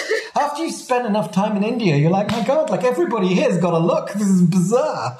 You know, anyway, Mexico is It's a also bit, beautiful. Yeah, it's it's no. I, I actually prefer the Indian way, personally speaking. It's because that's how I wear clothes. They're like randomly acquired. but here in Mexico, it's not quite as intense. I would say, at least here in uh, Yucatan, it's fairly c- calm, and you can generally go in a straight line. Anyway, they stopped again now. So where where were we?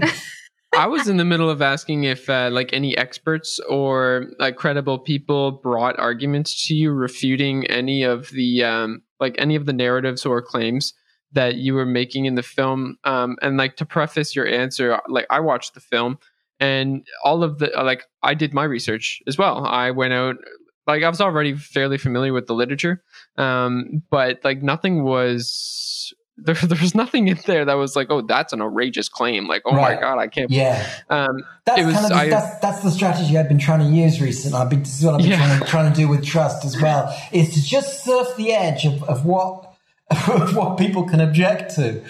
I've often, Right. I've often wondered if it's like this is a really bad tangent, but I've often wondered if it's possible to make art, like for example a painting. If you could make a painting, it's not like it's a sort of painting without qualities where there's nothing right about it, but there's nothing wrong about it either. You, do you see what I mean? Everyone would have to accept it as good because there's nothing you could object to. And in a way, I've been Oh, trying Beautiful. because we're in this like moment of culture war, right, where no one can agree on anything. I kind of tried to do this line where it's like you can that you can't get your hook into any part. Like nobody who stands on one side of this or the other could say, "Oh, this is a right wing film" or "This is a left wing film." You know, like Yeah. my my tendencies are towards the left, I suppose. Certainly the way Bitcoiners would see it. Like I favor national health care and I don't mind the idea of taking care of like handicapped people. That doesn't make me sick. Um, and so on and so on. Like I, I think I think if we're I think even if Jeff Booth is right and we're going into like a deflationary technology society, to me that's more reason that you should provide free health care. If the machines are getting cheaper and cheaper, what when we can have robots do surgery, then then please let's have that for everybody. Agreed. So in that Yeah. sense, in that sense, I'm left wing. In every other sense, I'm like libertarian, and maybe that's the reason why I like to try to walk this line. You know, so I'm glad to hear you say it's like. I basically tried to keep it. The, the, the real place that I would say uh, that I learned during the film is is this is this thing about good energy and bad energy. I really had to like take a few steps back about what I.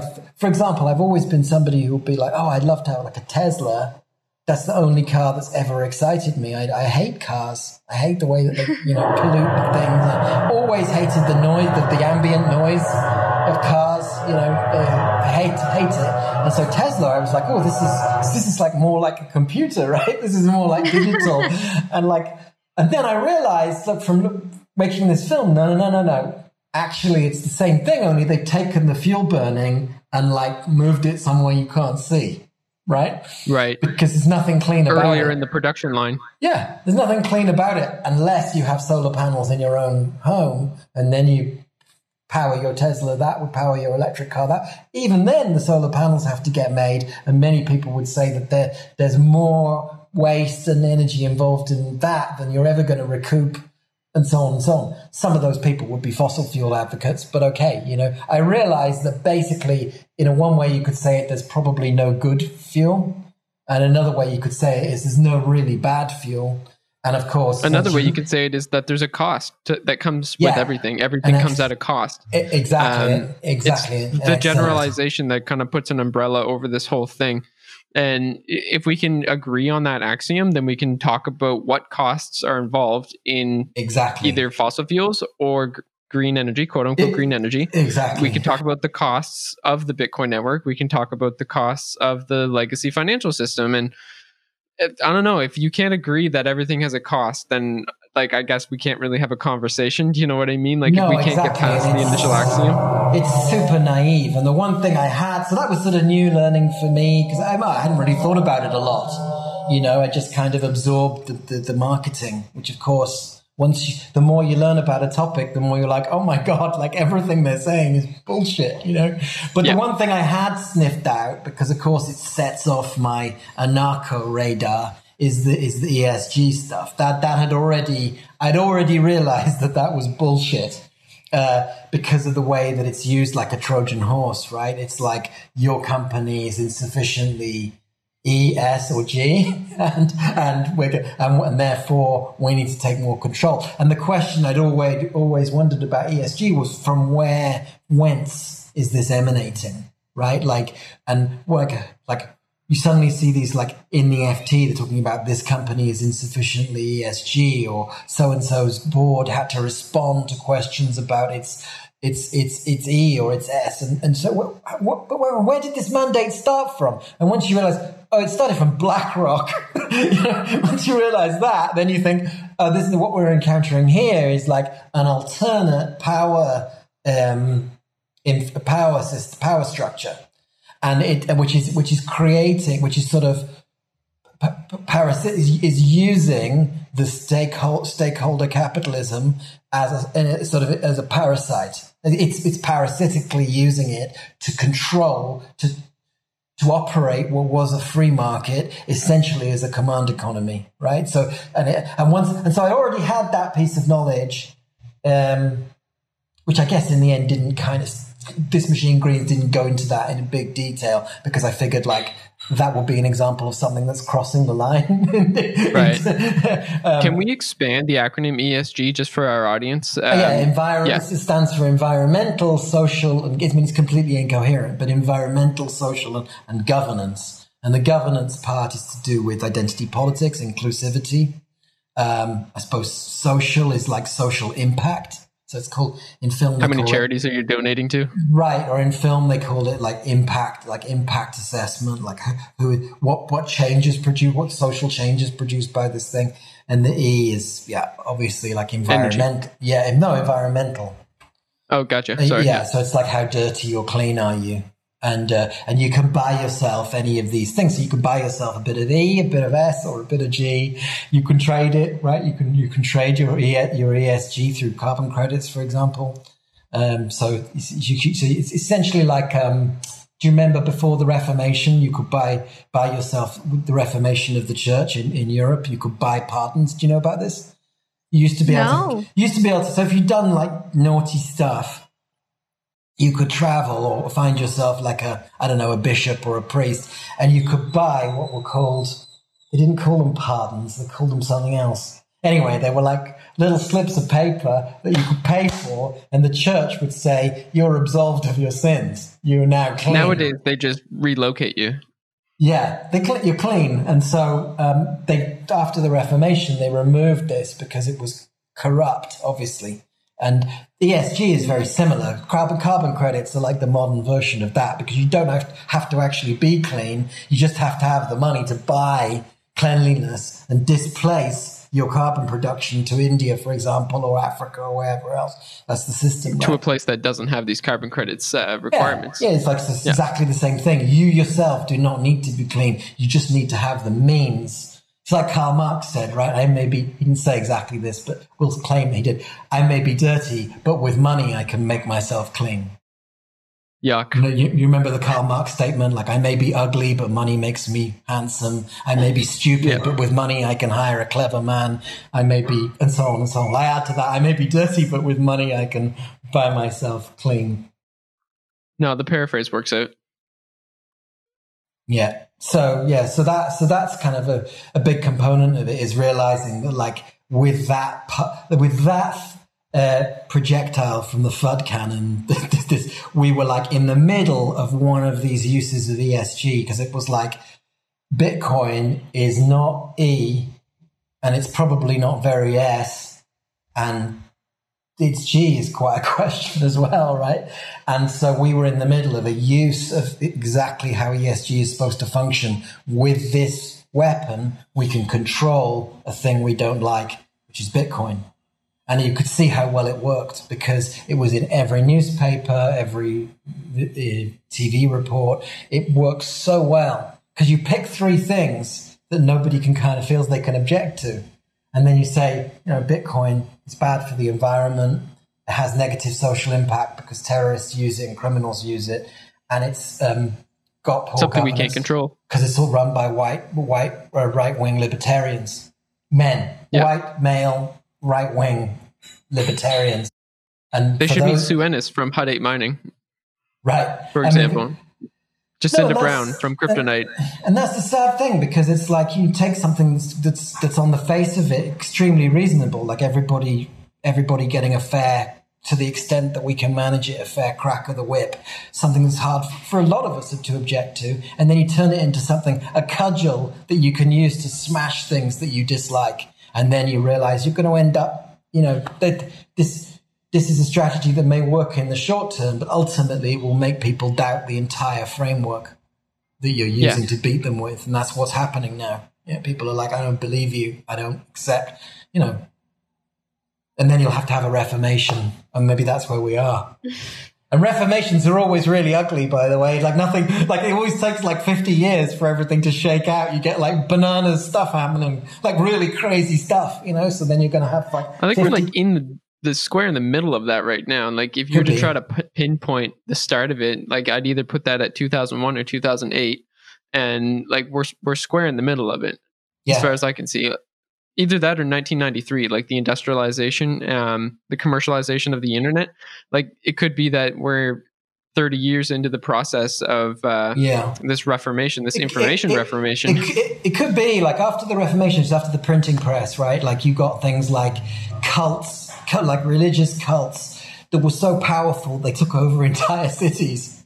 that sounds And, familiar. you- yeah, so it's like yeah, but I mean, it's uh, so you could argue that storming the capital is of that. It's of that ilk, and it, it I definitely was thinking is. Scientology. Yeah, true. Scientology's been around for quite a while, but uh, storming the capital is interesting because it's like it's essentially like a meme, like meme generated thing, right? Um, Oh, and the whole Q- uh, QAnon thing. yeah, Like, yeah. So that Yeah, would that- that okay, would be yeah, a good example. culty. Yeah, and it's definitely like meme driven, like it arises from the internet. Uh, but I I Right. don't think anything has happened of a similar scale yet. Like it would have to be. I suppose you could say like Portland, like taking over Portland, the the, the uh, temporary autonomous zone and all that. That was pretty hardcore. that was pretty Yeah. hardcore. But yeah, you're in a danger of like you're in danger of like every every generation tends to say we're living in end times, right? We have this eschatological tendency. Yeah, I'm not there. I think that we'll make it through this. I just don't know how. Here I am. like, I think I'm two optimistic, two masks c- curled up in my pocket, saying like it's not the end times. Like it's you know. Yeah. Anyway, so yeah. Anyway, um, more tangents. Sorry, I can't control myself. Oh, we love tangents, and it was uh, it was it was actually from um, uh, having to elaborate on what ESG is, um, Yeah. and um, and that well, this machine Greens, which is the, the film which we encourage everybody to go and watch. It's not very long at all. I, I think it's around twenty minutes. No, no, no. 40, 40 minutes, 38 minutes, but it's good that you felt it was shorter. I, Yeah. Well, I thought, yeah, because um, I usually watch 20 minute videos. Even I'm doing a course right now with a friend of mine, and it's even if it's longer, we only do 20 minutes at a time so we can Yeah. retain everything. But when I watched it, I just kind of felt like 20 minutes. Yeah. It must have been And on 2x. You watch all your videos on 2x. That's good. That that's a sign of, a, of, a, of, a, of an agile brain. But when you're, it's funny because when you're making films, like um, 40 minutes is like this magic point. If you can keep it under 40, it's actually fairly easy to edit, and, and by which I mean to make it hang together for the viewer. More than that, and it starts like you really need to think about the structure. But one thing I realized, like, is that I separated it into like chapters, and I think that signposting helps. You say, look, this is part one. It's about this. This is part two. It's about that. And then the viewer kind of feels like, oh, I got a breath and the next thing. And also, I left some small sections. I want to experiment with this more, but more like where it's just music and images. And you just got a few seconds to say, okay, I'm just watching things happen. I like Adam- that about it. yeah, Adam Curtis does that a lot, and I think it works really well. You know, uh, the Power of Nightmares guy and Century of the Self and all of that. Um, so I'm glad you felt it was 20 minutes is a good sign. right on. So, well, Trust Film, tell us about that. Yeah. It's a much bigger project. Um, it's a four part. It's it's a four part series, uh, mm-hmm. four four times one hour, um, and uh, it's it's a film about. Um, it's partly what we've been talking about, but it's about the the fact that I think all of us can accept. there's not many facts all of us can can accept, but I, I, can I can confidently say that everybody listening to this, plus almost every almost everybody, would be able to agree that we've reached a point where trust in in traditional institutions and authorities is in a kind of terminal decline.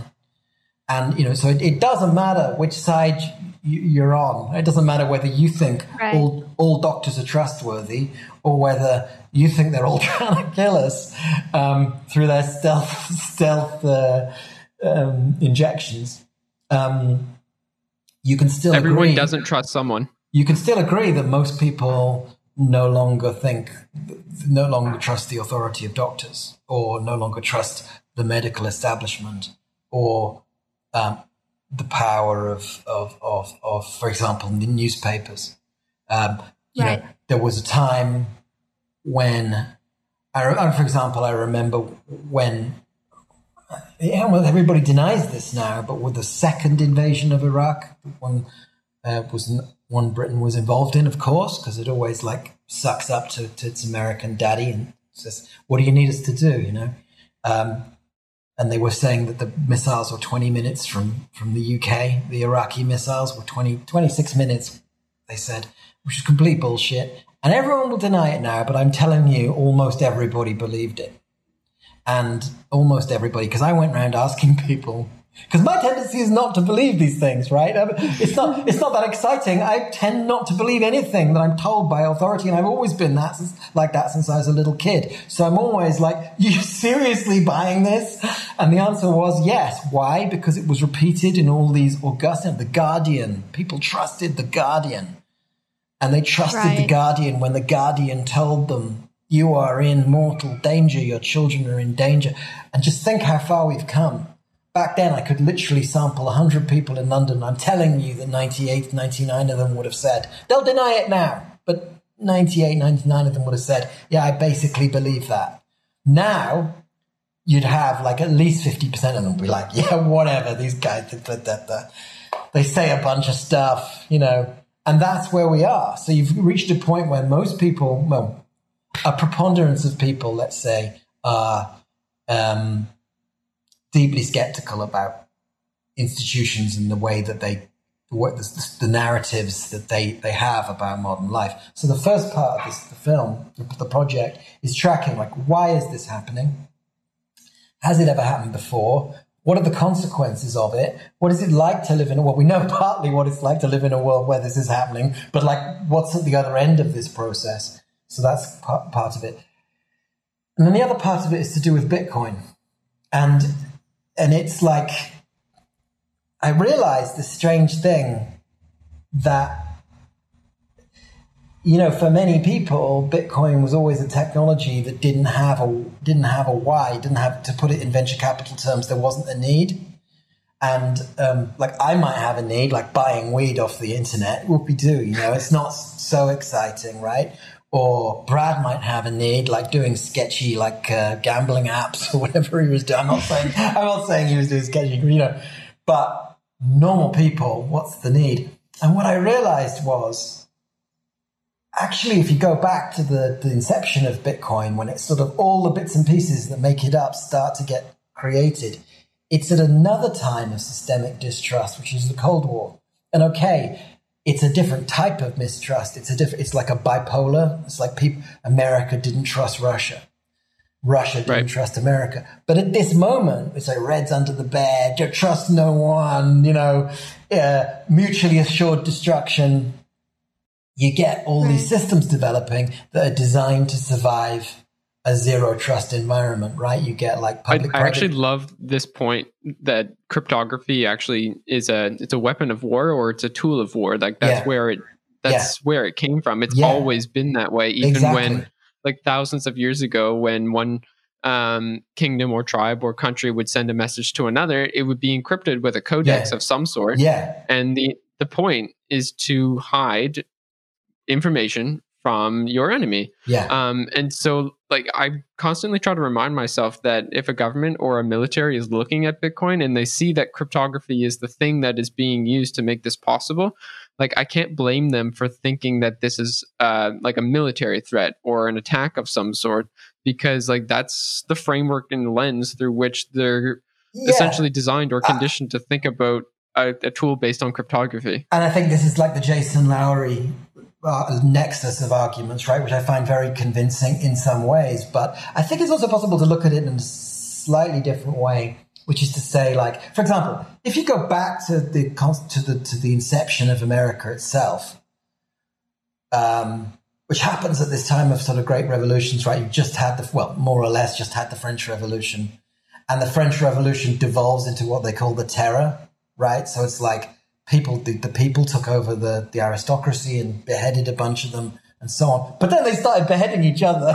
you know, like it doesn't take long usually for the left to start like cutting each other's heads off. And um, and I think America, when it first founded, they, it was founded very much on the experience of seeing that like this idea that that power corrupts and that centralized power corrupts.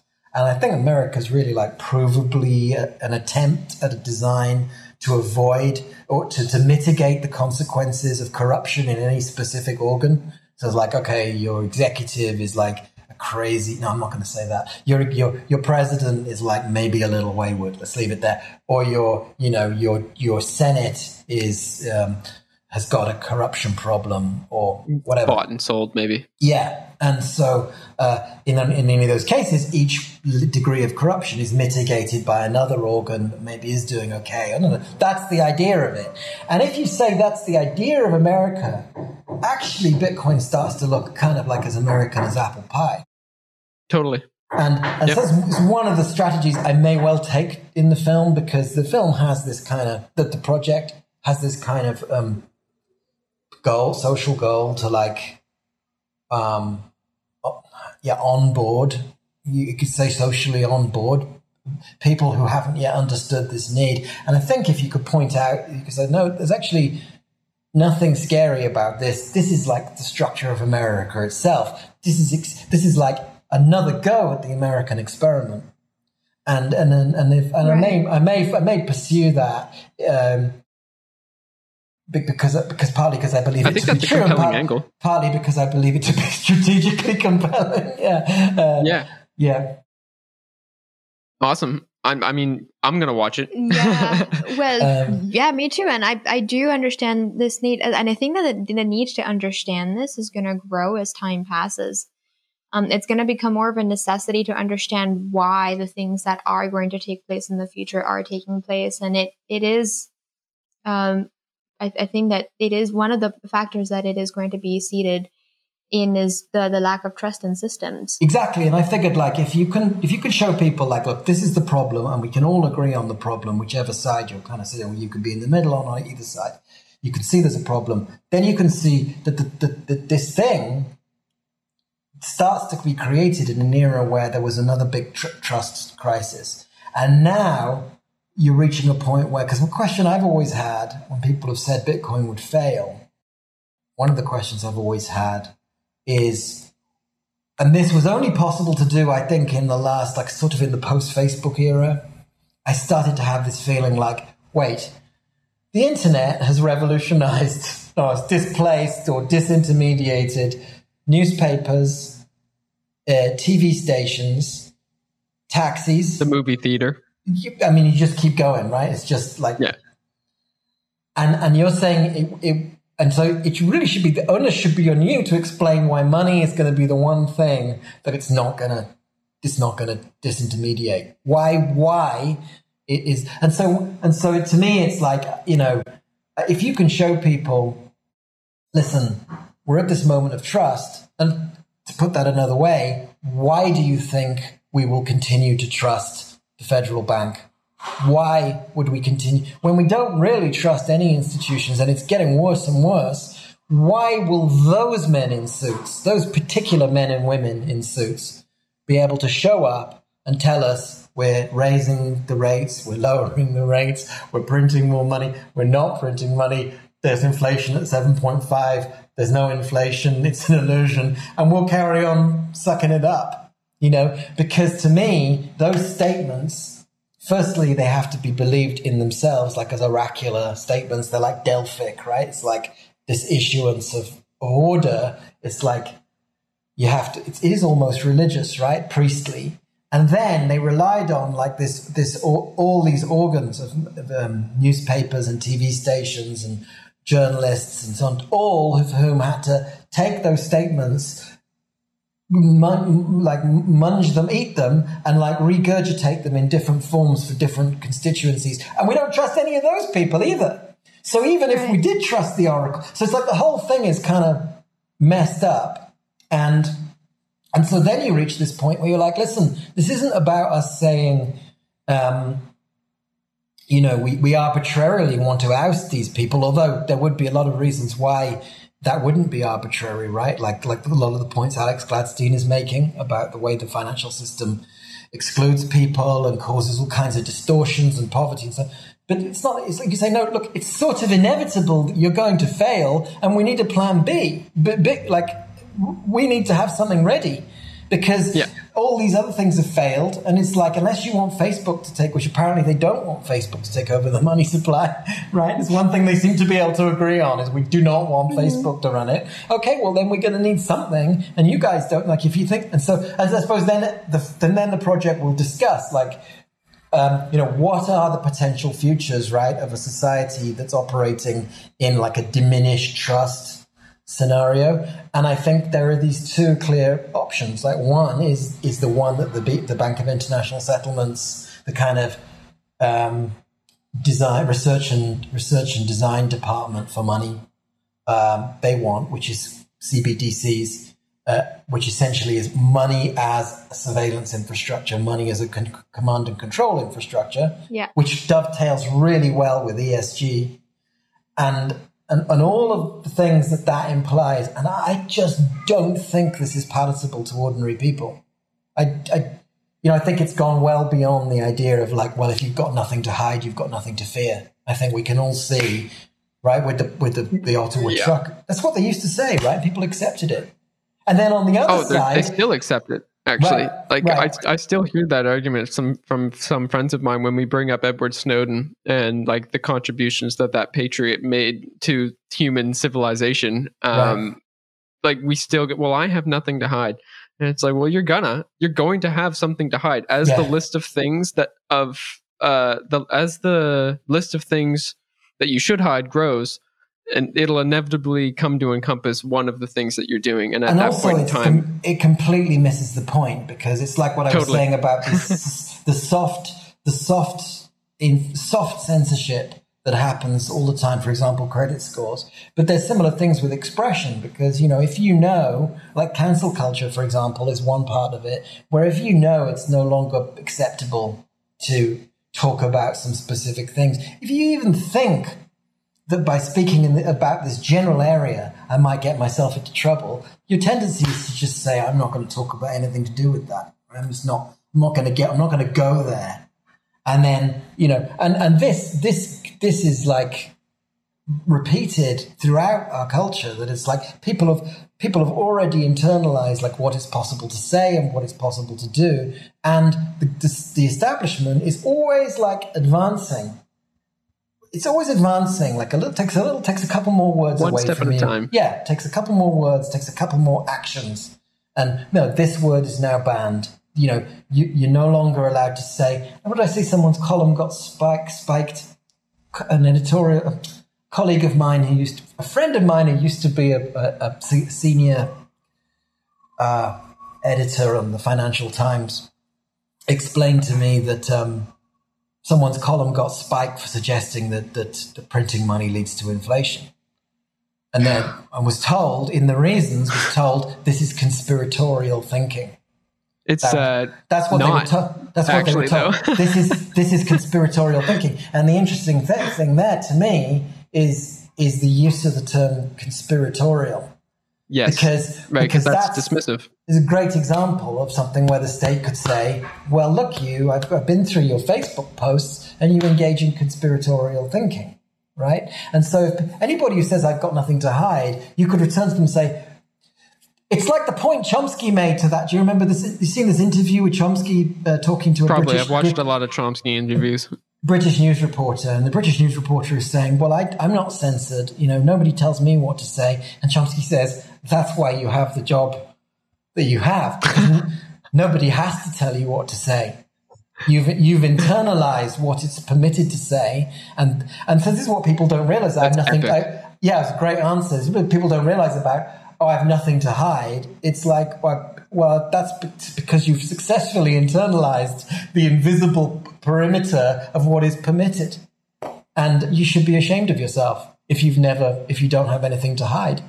Like you, you're not trying hard Or that- enough. you know? or that should be a wake up call. Like, I, I think that t- to some extent, it, it's conditioning, it's programming from birth, and um, like I do think it's like someone's responsibility to like unprogram themselves from from their culture. But uh, yeah, Murugas, what what are you thinking here? Well, I- more so now too, because with social media being used by uh, basically everyone who doesn't want to mask their mask their privacy or spend as much time on it, privacy has kind of just sort of like uh, been about or been changed to don't tell anyone about how much money you own, but your life has become um, a like a showcase for other people to look into and see Yeah. with Instagram and Facebook and even Twitter. Twitter being um, like a, a show into your opinions or a window into your opinions, or Instagram being a window not only into your pictures but also what you spend your time on and what you're looking at and where you are. So yeah, I think that the notion of keeping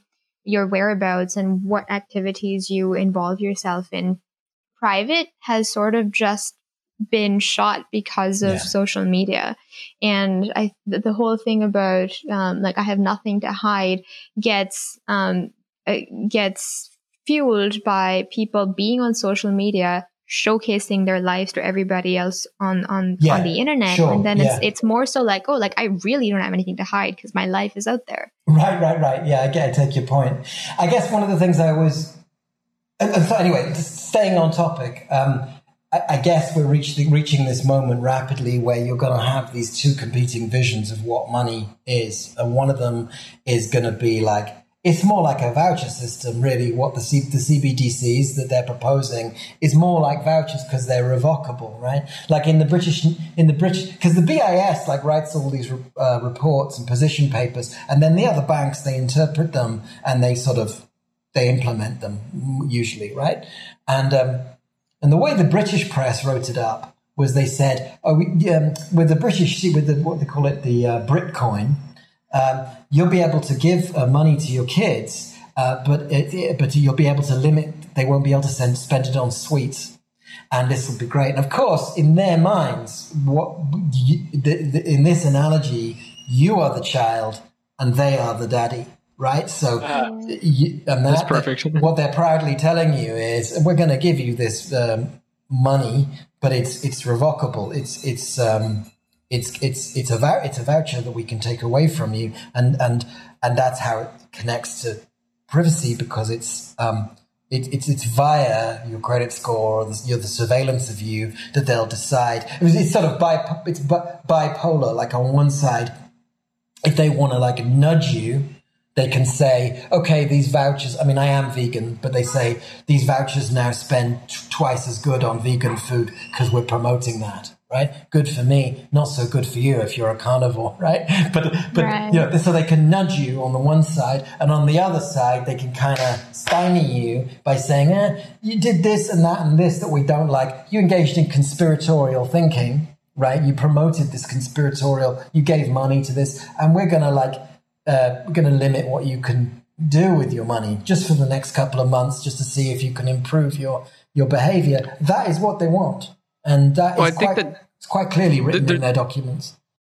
there's a good argument to be made that we're we're already there um and like the uh just what's happening in canada right now um like the, it kind of feels like the curtain's been pulled back Yeah, I agree. right like we were already in a system where they're the parent and at any point in time they can flip a switch and uh, be the authority that does take away your spending privileges should you not be behaving i mean justin trudeau's literally used the word behavior Yeah, yeah, yeah. um, to, to describe um, what he wants people to do, like the criteria that he's giving people in order to restore their spending privileges.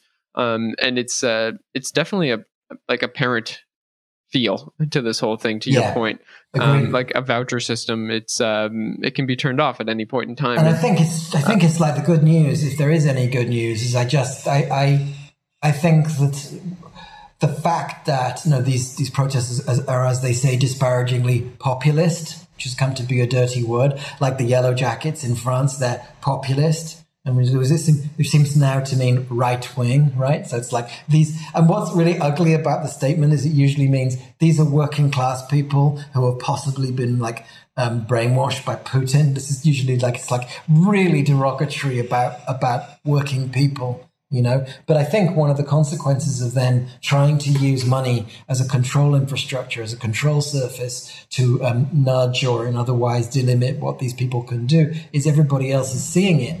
And they're seeing it and saying that I don't want that to happen to me. I don't think these people Yeah. are doing anything unreasonable. And that, as I say, that's different from a bunch of unwashed hippies like uh, bothering uh, rich people at Davos or whatever. They don't care. Uh, we tried to make them care for years and years, and no one ever did. But you know, when when this happens to truckers, I think people can see, oh, that could happen to me. You know, and when it comes down to like which behavior is permitted, you know, um, I think people need to wake up because it doesn't need a great big lever. It, it, it, there's like many things that you might consider nothing to hide. The state could deem at any minute could deem uh, conspiratorial or or, or, or seditious or um, you know merely misbehaving and decide to use the, you know use this granular control it has over your money um, to to affect you. And so the film really is like the, the final. So it's like you've got this part which is like why is trust declining? What's the consequences of that? You've got this kind of interesting development of the history of Bitcoin in trustless in, an, in another trust crisis, and then you've got this future in which it's like. It, it splits into these two roads, right? One in which it's like, well, what do you do if you, you know, when governments don't, when we don't trust governments and governments know we don't trust them, they don't trust us either. And they want more and more control over us, right? They want to see, what are you doing, right? And you can see it everywhere. You go to an airport, there's cameras everywhere. We don't, they don't trust us. We don't trust each other, you know? And in that environment, we're inevitably going to have like, you know, like systems that want more and more granular control over and sight into everything. And I think a lot of, and then on the other fork, we've got distributed, decentered, non-hierarchical, permissionless structures like Bitcoin that, as you said, are just better and also, as I was saying, dimensionally different in that they offer a completely different vision. Um, and the thing is, like, a, a, a different vision of how society is, is structured. And the thing is, again, I think it's like you've still got a hope of those arguments landing in America because Yeah. there was a time when you know in the in the 50s in america the, the thing that people don't really know now it, i think is like there was this whole discussion about well maybe the communists are right. Like maybe no no because it was like this technological moment right where everything seemed possible. You got like fordism and factories and, and really the communists what they were doing was looking at what like ford was doing at like what the americans were doing and saying we want some of that but we're not going to operate it like capitalists. We're going to operate these machines like really efficiently but even the americans were looking at the communists and saying but maybe like they're right. Maybe like with with with computers and machinery and planning we can have a better state. And you know maybe they're right that it should be structured this way. And in the end a different vision won out. And i think we're sort of at another philosophical moment like that where people are going to have to consider do we want this bank of international settlements version or do we want this new um, new uh, philosophy which actually corresponds much more closely to this idea of like you know if you're a capitalist, you'd say entrepreneurialism and, and so. If you're a commun, if you're an anarchist, you would say, you know, communalism and people uh, freedom and people making their own choices about what they want to do and so on and so on. It doesn't matter. Those two, those two um, philosophies or visions of what society could be are like totally at loggerheads with each other, and we're at that fork in the road now. And so the the film kind of like ends there. Uh, The series Excellent. ends there. Oh, I love it. Oh, uh, mm. Yeah, I, I feel tooth- sort of. tooth- I know. uh, I kind of feel bad because now I know the ending, but it'll still be Well, wonderful to actually wait- It's watch about the journey, not about the destination, right? Yeah. you got to wait and see because I don't know what will actually work. For example, you know, I'm like I'm trying to get Alex Gladstein to be like a main person because I'd because I think Totally. he like he like goes around and looks at like societies where money is failing, and I think that gives people a real. Um, and I'm trying to get and for the trust part, I'm trying to get this guy Martin Gurri, who's the CIA ex CIA analyst, and he wrote this book called The Revolt of the Public and it's all about how the internet is leading to like the decline of these narratives. Like nobody can kind of foist these big narratives on us anymore. They just fall apart because people are chit-chatting people are like interrogating and talking and i don't believe that and let's look deeper into this and everything just falls apart. So i'm trying to get him but a lot of things like i've got this through line but a lot of things will depend on who we get and how how well the story you know like with this machine green it took four months and i probably ended up with like 90% of what i did is not on the screen so i tell you the story now but i'm partly sales pitching you know Wait, so you are running, or are you running a, a crowdfunding campaign for this film? Yeah, so the good news is that we have raised the vast majority of the budget already. So the budget, uh, the minimum budget we needed to raise was $425,000 for a four part series. The idea, by the way, is a series for like Netflix or Amazon, or I can't speak to whether, of course, I can't speak to whether anyone will upload it to the internet. Pe- people usually do, but the idea People will is torrent it. Sometimes people do. There's nothing you can do about it. Um, but the intention is to put it on Netflix or um, HBO or some, something like that. Which you know, Yeah. um, so you need a certain amount of. There are various things you need to do that sort of increase the budget uh, beyond what you would do if, if you were just putting something on YouTube. Um, and we raised most of that from Bitcoiners. Um, and Right that's so that's that we're, we're like 90, 85, 90% of the way there. And the remainder I'm trying to raise through crowdfunding. And so we've put a budget of like, I think it's a hundred and something thousand dollars in, in sats. I forget the exact number. And I think that's 35% raised now. So if that's at Tallycoin. So Yeah. if you if you go on Tallycoin, which is incidentally the infrastructure that's being used by the truckers now as well.